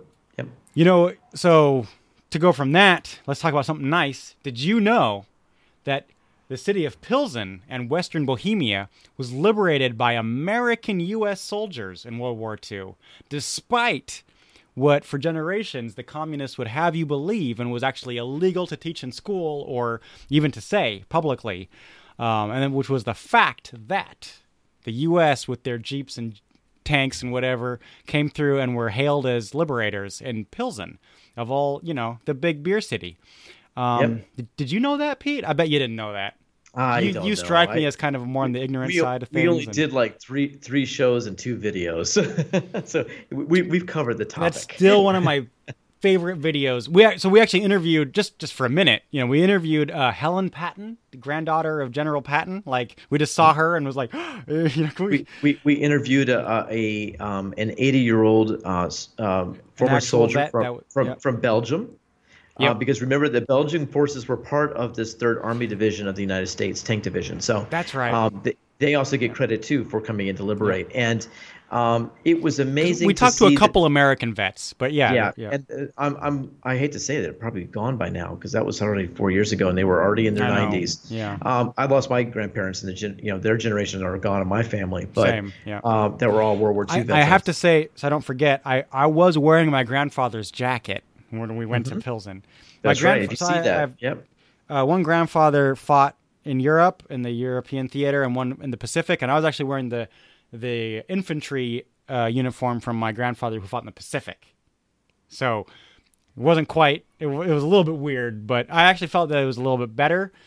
I don't know. I But, I don't. but you, you guys you got some grief too because there, there were some um, reenactors there that were looking at you saying that you were out of uniform because you had a beard. Right. And Like, everyone there was like and they were kind of clean-shaven. pissy about things. And I was like, hey, whoa, whoa, whoa, this is, yeah. And then, but then you know, they're like, hey, that's a real uniform, isn't it? Like, yeah, it's my grandfather. And they shut right the hell up. But Yeah. kind of also like saying like, hey, you're disrespecting that uniform a little because you ain't, you know, you're not, you're not shaved, soldier. And uh, it was these And they- they trying it- to be a drill sergeant at me. seriously. They Yeah. take it very seriously, which is actually very appreciated.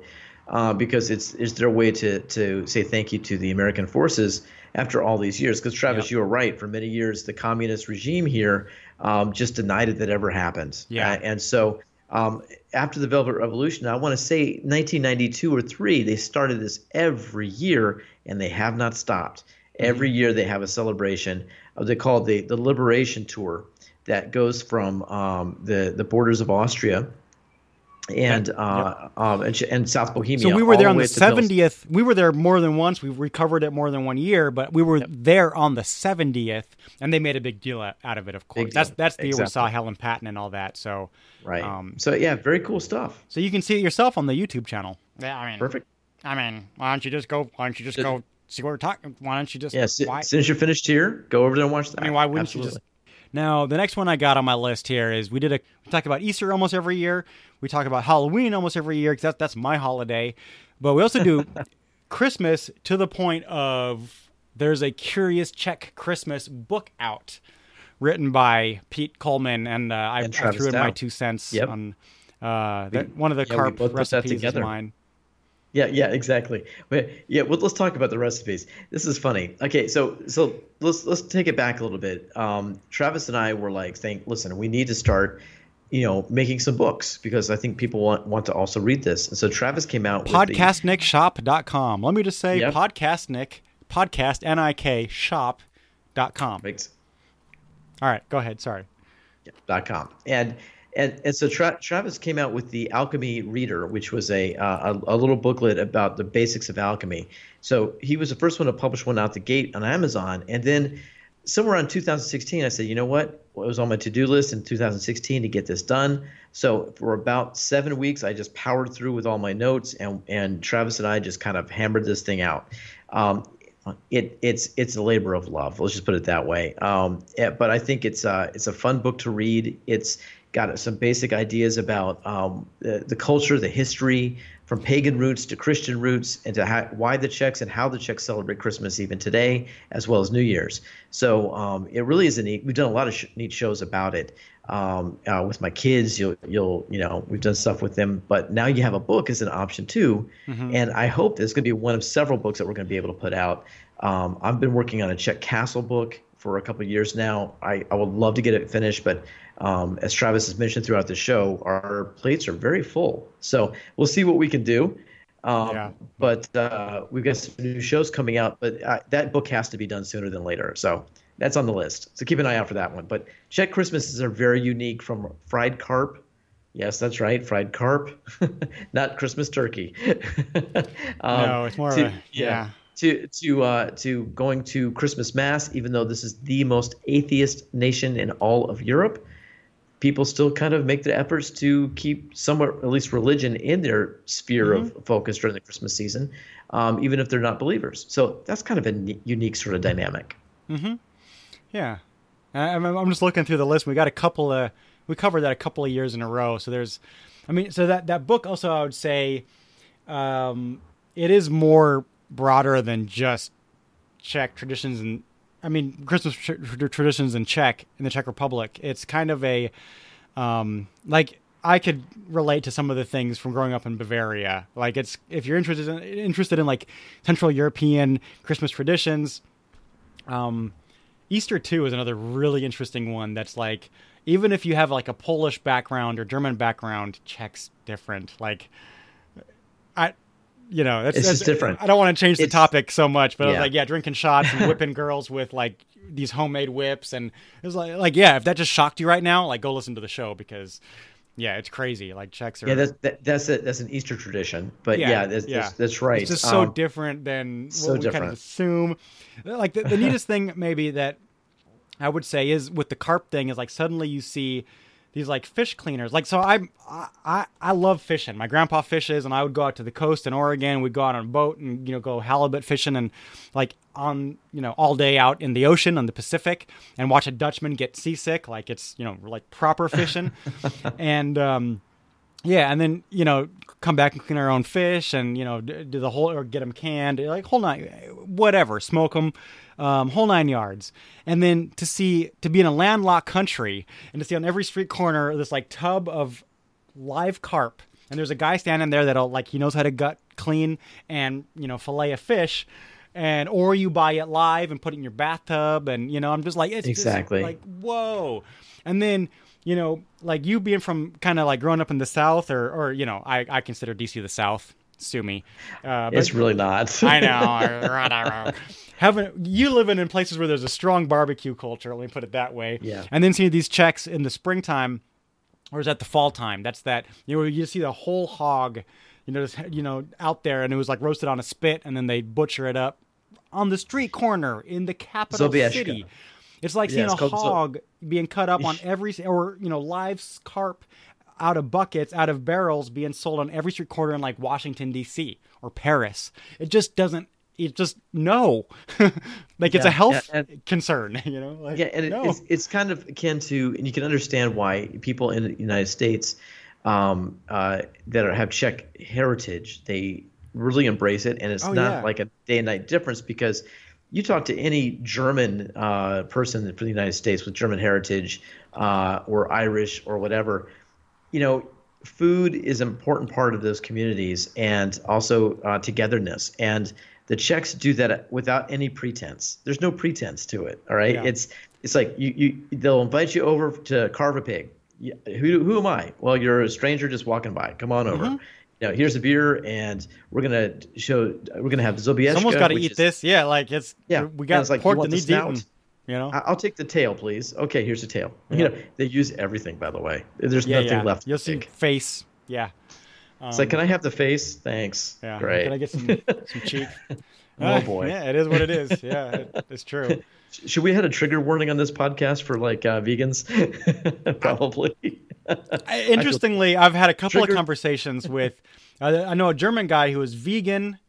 He said he had to step back to vegetarian when he moved to Prague. He's just like it was too hard, and and he doesn't. So I was giving him uh, the restaurants that like Gary would take me to, you know, and Yeah, I was like, remember but you that. can be vegan. You have to pick the place. You can't just because you know we're laughing like yeah, if you go to a restaurant that your friends pick, you're eating fried cheese.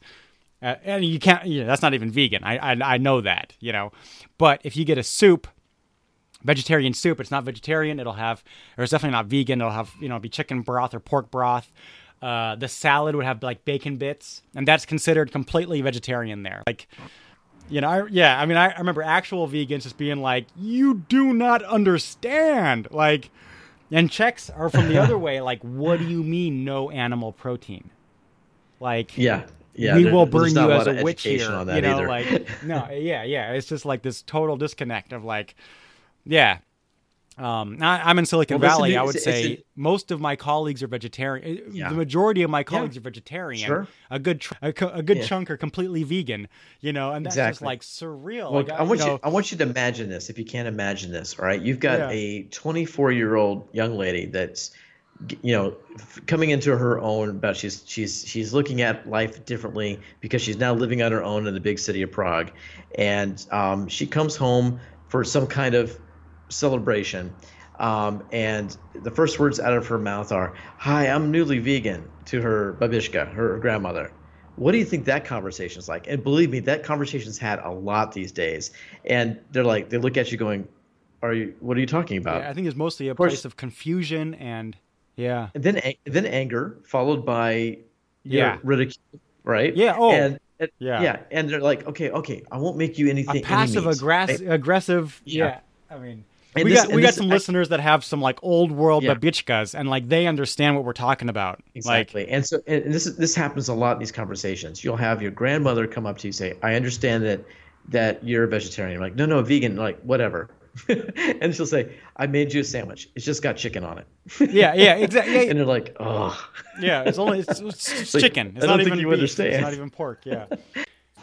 No, that's that's true. That's very accurate. Yeah. I think. I, I feel Yeah. like that's very realistic. Of, well, you know, to put this in a more broader terms, there's a there's a generation gap happening. Yeah. So because of the fall of communism is the big cause, really. Um, but I, I when I, when I was first interested interested in history and growing up in Munich, I read a lot about um, the generation gap. Let's say of you know the kids of the people that were in World War II in Germany. Right. So like I don't want to say like kids of Nazis, but yeah, like kids of soldiers who you know fought Yeah. Americans or Russians or whatever. And our equivalent to our baby boomer generation, my parents' generation, right? but imagine Yeah. that times like ten. You know, imagine like your dad's a Nazi. And Mm-hmm. you know, you so it's not even like you're not coming home with a black girl. That's for damn sure. You know, it's like the, the generation gap is gap is so strong, so Yeah. crazy, and and I feel like so I I had Czech friends who their parents were anti-communists already. Like they would sneak in, you know, rock and roll music and like they were the kids of them. So like if they you know, some of those some of sometimes and sometimes it was like my parents are total tools, like total bought into the propaganda, but I know what's up, you know. I grew up wa- listening to MTV or what you're watching MTV or whatever. Um so, which you could maybe even get German TV in Pilsen. You know, like maybe not Prague, but Pilsen, you'd get the the German, the Austrian uh, television channels. Or maybe. the the women would actually have uh, fashion magazines from uh, West Germany Yep. smuggled in, so they Yep. could see what Western fashions Yep. were in Czechoslovakia in the early '70s, Yeah. but secretly. I, I remember a buddy Yeah. telling wa- telling me about watching BMW commercials in the '80s. Just like everybody's aware that Mercedes exists, BMW exists, and just you know. But yeah, you know Marlboro and these uh, you know rock and roll ma- uh, Rolling Stones magazine and stuff. Oh yeah, and then passed around a hundred times. You know, Right. inside the closet having a poster of the Beatles or something. You know, um, the Beatles, man. That's a generation gap where I'm like, you like, you know, like, what the hell, dude? I mean, anyways, yeah. How could the Beatles be illegal?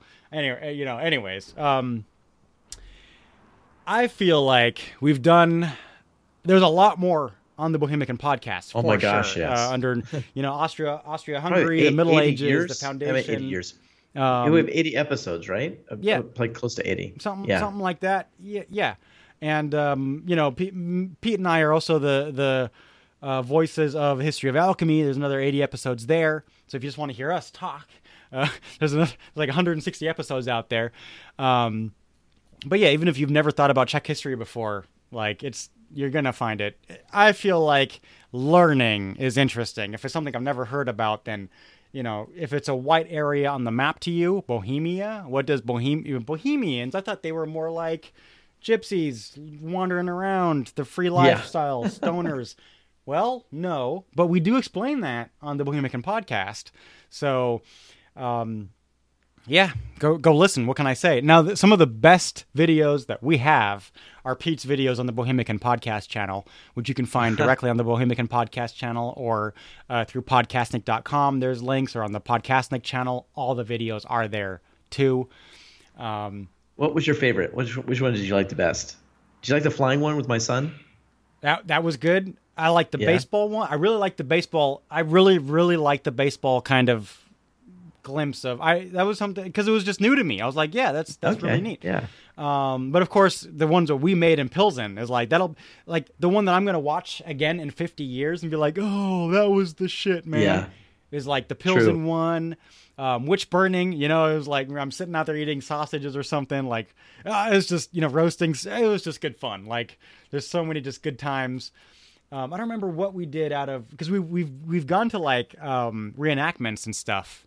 I don't know if we've done videos out of that. Is some of that's in your photography? Oh, we, no, we did Bila, Battle of Bílá Hora. We did a big video on that one. There's a video there. Okay, then that's Yep. that's got to be up there. You know, yeah. um, I would say quality wise, Pilsen was really good. Uh, the the, the baseball one, I because it's kind of your latest one, so every video kind of gets better for sure. But oh my goodness, yeah, Sedlitz and Houska was a great. that was fun. Did I cut that I'm glad- one? I'm Maybe glad I we cut did that, that. one. Yeah. Um, Yeah, that, that's on your did- channel, and that's that's so we went to like the most haunted castle in the world. I would say it's like a gateway to hell. Is Houska. Astonishing Legends did a big chunk on it, a big, two hour, and I was just like, oh my god, you know, sent them like, you know, we did this, and they they had me on the show and stuff. Um, so then we, then when I was in Prague, we went out to Houska and filmed them a, filmed them a film. And then we went to the Bone Church in Kutná Hora, where it's just like human skulls. You see the Rosenberg uh, Yeah, coat of that's right. arms out of human human bones, like chandelier out of human bones. You know, you just gotta you gotta watch it. It's on the Bohemian. That that might be my favorite because it's just kind of like uh, if I'm gonna go watch uh, some documentary on you know. I don't really watch ghost hunters and stuff like that, but I do appreciate the macabre and the you know like the the, the legends and stories behind some of that. So yeah, the whole thing's like a ten minute video. So Yeah. yeah, I I, I like it. I, feel like ideally we would have a production team and someone that follows us around with a camera, like a camera guy, camera gal, whatever. That that would be so know. much easier if we had that. Yeah. Yeah. Um, if you are a gung ho fan and you're looking for work, well, there's a budget for that, I suppose. Um, come come hit us up. Sure, The, the thing is, it should be someone local. Like I live in the Bay Area, Pete's in Prague. Um, that makes it kind of rough. But if you live in San Jose or you know Santa Clara or San Francisco or Berkeley or Oakland or you know, so just hit me up. Um, ideally, yeah, we're looking for a, a camera person, uh, someone to edit, maybe so, you know, help edit. Um, that Well, kind of thing. I think we're also looking more importantly for a virtual assistant, right? We need a VA, also like badly. I might already have one, but if you feel Oh, like okay. you got if you, if you have Shopify experience and want to write some tweets, manage a subreddit, you know, it's Right. also if you don't know those how to do those things, I can teach that stuff. But yeah, that's true. We might as well do a shout out to uh, to that. Um, and we do have sponsors, which will be I'm just I'm not going to mention them now. We'll just put them in the description. This is our show. Yeah, we're we're paid, but you know what? They didn't pay us for this episode. This is my Yeah, this is episode. nice this is our episode. Yeah. So they're in the description. You can get a good deal on headphones. You can get a good deal on like classic books and a schedule on how to read them and stuff. But look at the description. Um, what I w- will mention, and if you're watching the video, you're seeing it right now, is our merch because we do pay someone who is more talented than us right. to do to do to art. design them. Yeah, Yep. for for our shows and, and or for our t-shirts and mugs and hats and whatever.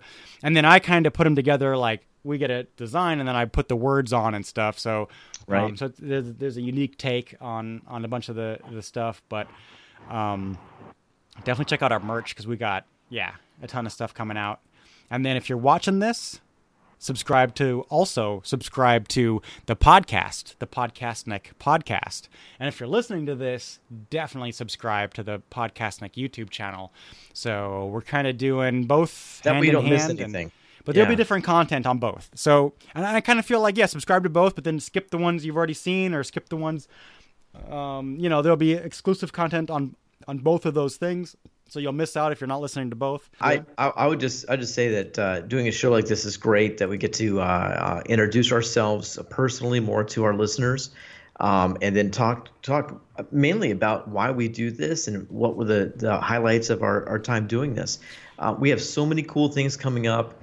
Uh, we are working our tails off trying to get these things done, um, and still trying to conduct lives as uh, you know uh, worker bees and and parents and all that kind of good stuff. And uh, I know Travis has a fur baby. Uh, I've got two kids, so you know that's that's a lot of stuff to take care of right there. So uh, We're trying yeah. to make it happen. Yeah. um, I, yeah, like now, now's the okay. We're like, we're a good two hours in. People have stopped listening that don't care anymore. Uh, so I did want to point out, like, why are we even doing this? Is uh, or why even the new podcast is um, part of the reason is let's have a one feed that I can pitch to new listeners of like here's the best of all of our shows. It's it's the Pete and Travis greatest hits and Judith, you know, from History of Germany. Um, but the best Americana, the best Africa, all the Africa shows will probably end up on. I've retired that podcast officially, and just you know, if I have, so I'll have an interview with someone that lived in Africa, and that'll come on this feed. And it's just so it's much more like whatever we want to talk about. If I want to talk about some topic that is does not fit into all the other categories like Czech Republic, history of science, Africa, America, Germany, then I can do it anyways because we got the Podcastnik YouTube, uh, you know, YouTube channel and podcast. Um, and then on the other hand, some of our most popular. I've done a lot of interviews recently mostly in German. So, and I kind of felt like then I got new listeners from those podcasts. They were like, "Oh, I never cared about U.S. history, but I do like Travis," and so now they give my show a chance. Um, and and also, it's weird, but we have more alchemy listeners now. A year after after we've published than we ever Yeah. did when we were publishing new shows every month or every two weeks. So as sad as that makes us, you know, we're hey, you know, welcome to History of Alchemy for all the new listeners out there. And it's crazy that we've kind of given up because it's such a niche topic, um, but that's given us so much hope that I'm picking up alchemy books again, and there's there's a new episode out on the on the podcast feed even, and more to come. Um, but also kind of so that that doesn't get lost in the mix, that we'll we'll bring that up on the podcast next show. Right. And then on Americana, I did this experiment where I talk about American history to Germans. And in the era of Trump, it's kind of like you have to explain where you're coming from and who you are, and that you're not just like some "Make America Great Again" person, because Germans don't buy that. That's not okay. So you know, so I, every tenth episode, I'll just explain about you know Silicon Valley and what I'm doing, and you know, I'd, I'd take a motorcycle ride, I'd go camping, I'd you know whatever it was. I'd, I went down to L.A., I went down to San Diego for Comic Con. I shot some video there, made a German video about Comic Con. Maybe I'll do a, an English one.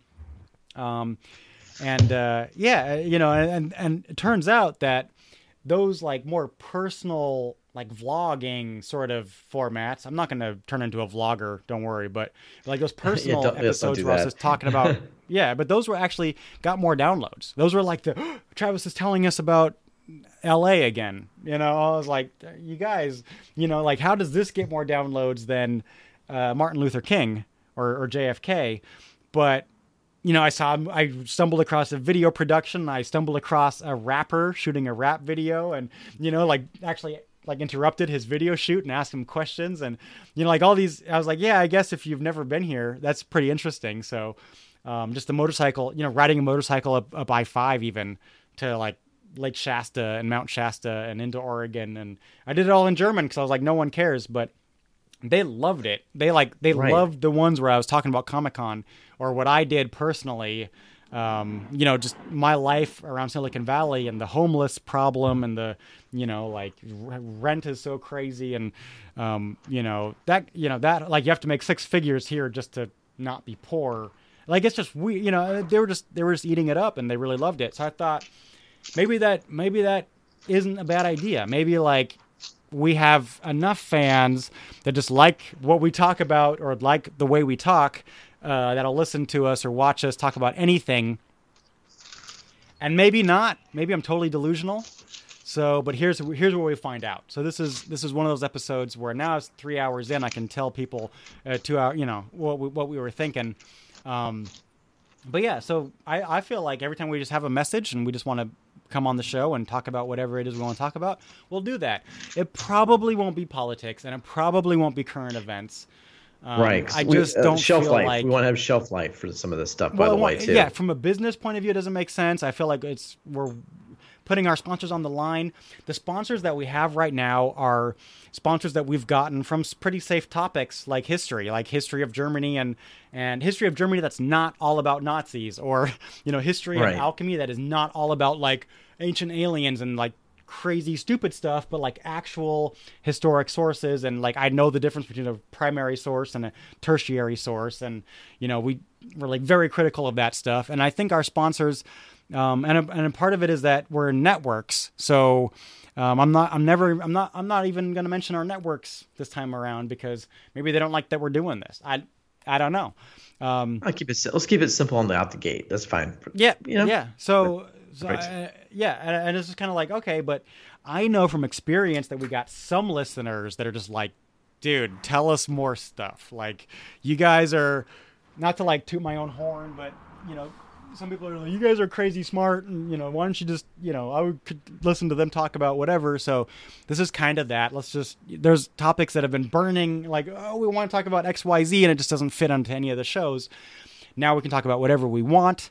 Also showcase the best of the best that we've done previously, and you know we'll have new Africa Right. content, new America Americana content that's never been out anywhere before, only here. So we'll have some exclusive stuff like this episode, for instance, that's only out here. So um, if you're just if you're if you're a fan of the Travis and Pete brand, if you're a fan of you know Travis, Pete, Imad, Judith, Andrew, you know whoever else we might have in our circle of you know Budler uh, for Secret Cabinet, you know all those you know if you're a, a- a fan of those content creators and and you know our post production team and you know you just you appreciate what we're doing, you want to hear more, you know, subscribe. There's a Patreon page. Give us a review on iTunes, all that stuff. But most importantly, just like shout out on Twitter. Tell people what we're doing. Explain to your Yeah. friends who we are. That would be great. And um, the reason we just talked for three hours is to let you know who we are and give you guys a, a bigger, you know, behind the scenes glimpse of like we're just trying to make it all happen. And we all got Yuta. Yuta has a day job. Imad is a Syrian refugee for Pete's sake.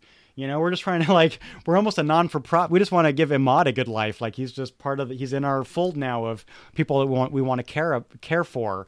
Um, so buy our shirts is what we're saying. Buy a damn coffee cup is what we're saying. Hit that like button, uh, subscribe. You know, just like if you've come this far on the podcast, That's... tell your friends, like break it down. Tell tell them what we're doing. Our mission statement is we're trying to yeah. get past access off the ground. We're trying to get some some interest there, and um, we're always out on the lookout for more sponsors. Can, uh, you think we get Pete to Istanbul? Next year? Let's get Pete to. I want to go to Istanbul. Screw you. I'll be Come your on, camera guy. It, I'll be your camera guy. So want to go there. I'll, I'll be your camera so guy. So want to go there. Yeah. I'll, I'll throw your wheelchair in the taxi. Like I, I like in Nuremberg, we were a good, pretty good team. We made it happen. Yeah. Yeah. We spent some money on taxis, but oh my gosh, but we I made know, happen. like crazy like crazy. Um, but this has been fun, Trav. This, this has been fun. It's been a lot of fun, uh, kind of reminiscing and talking about this stuff. It's great. You know, I, I, feel like let's see how this does. I got a couple of other guests lined up, and I got a couple of videos lined up, and a couple other podcast audio only shows lined up with guests, and I'll just kind of see how it goes. And if people are, you know, if people show their support a little bit, and I, I had an Americana episode uh, podcast my Americana podcast in German is 120 episodes, and I then gave it up because I kind of it's kind of a bone to pick that some of my most loyal uh, fans are uh, Americana, and it's just it just wasn't enough. It just wasn't like get the word out, retweet it. If we talk to a wall that doesn't pay the bills, then we just have to like it's just so well, sad that people loved it and it's just so. like well you sorry you weren't supportive enough and that's just like ouch. Like we got shows that make money right now and i can do history of germany until i die. And we got you know it bring i could probably quit my job and just do history of germany. And but it's kind of like that's not fulfilling. That's not everything we want to do. And so you guys got to yeah. do your part and I feel like if you've if you're watching this right now, two hours in, you kind of already are. but yeah, but no, I'm just saying like uh, shows have failed with super loyal fans. Bohemian is one of our smallest shows actually, and yep. the reason like the, the fans are so loud. You know, the fans are like, but we're Czech Americans in Kansas or St. Louis or uh, Texas or wherever, and you're like our favorite podcast. It's like, okay, but we got like a thousand subscribers, you know? So it's like 10 times that on History of Germany. Um, but yeah, like so just just it's a niche topic. All everything we do is kind of um, very homegrown and uh, self-produced and like taking up our our leisure time you know, with the wife and kids and everything. So um, we really do appreciate every ounce of support, every dollar on Patreon and all that stuff. And, you know, if you just look on Podcastnik Shop, I feel like you'll get what we're like. We really do spend time on curating that collection. And you know, I joke with Pete being like, "Hey, bottom line is like we're not actually history podcasters. We're we're baseball yeah, hat sellers. yeah, and then you know, like that's because otherwise it doesn't pay the bills anymore. Um, in the beginning, it was like such a passion that we just made it happen. But at this point, like there's sunk costs that we, that if we don't recoup, it's like okay, I got to pull the plug, and you'll no longer even be able to find us online. Like it just it's gone.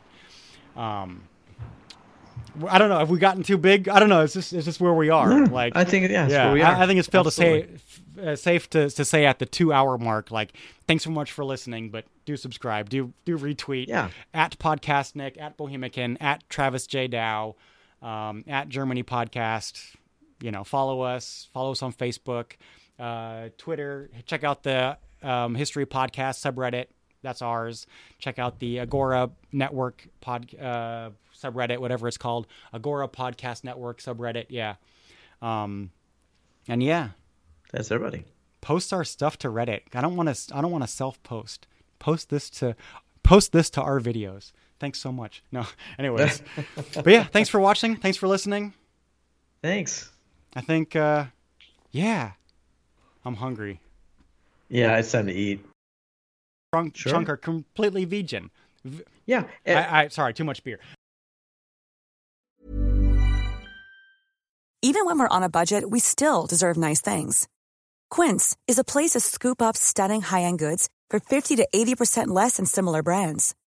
They have buttery soft cashmere sweaters starting at $50, luxurious Italian leather bags, and so much more.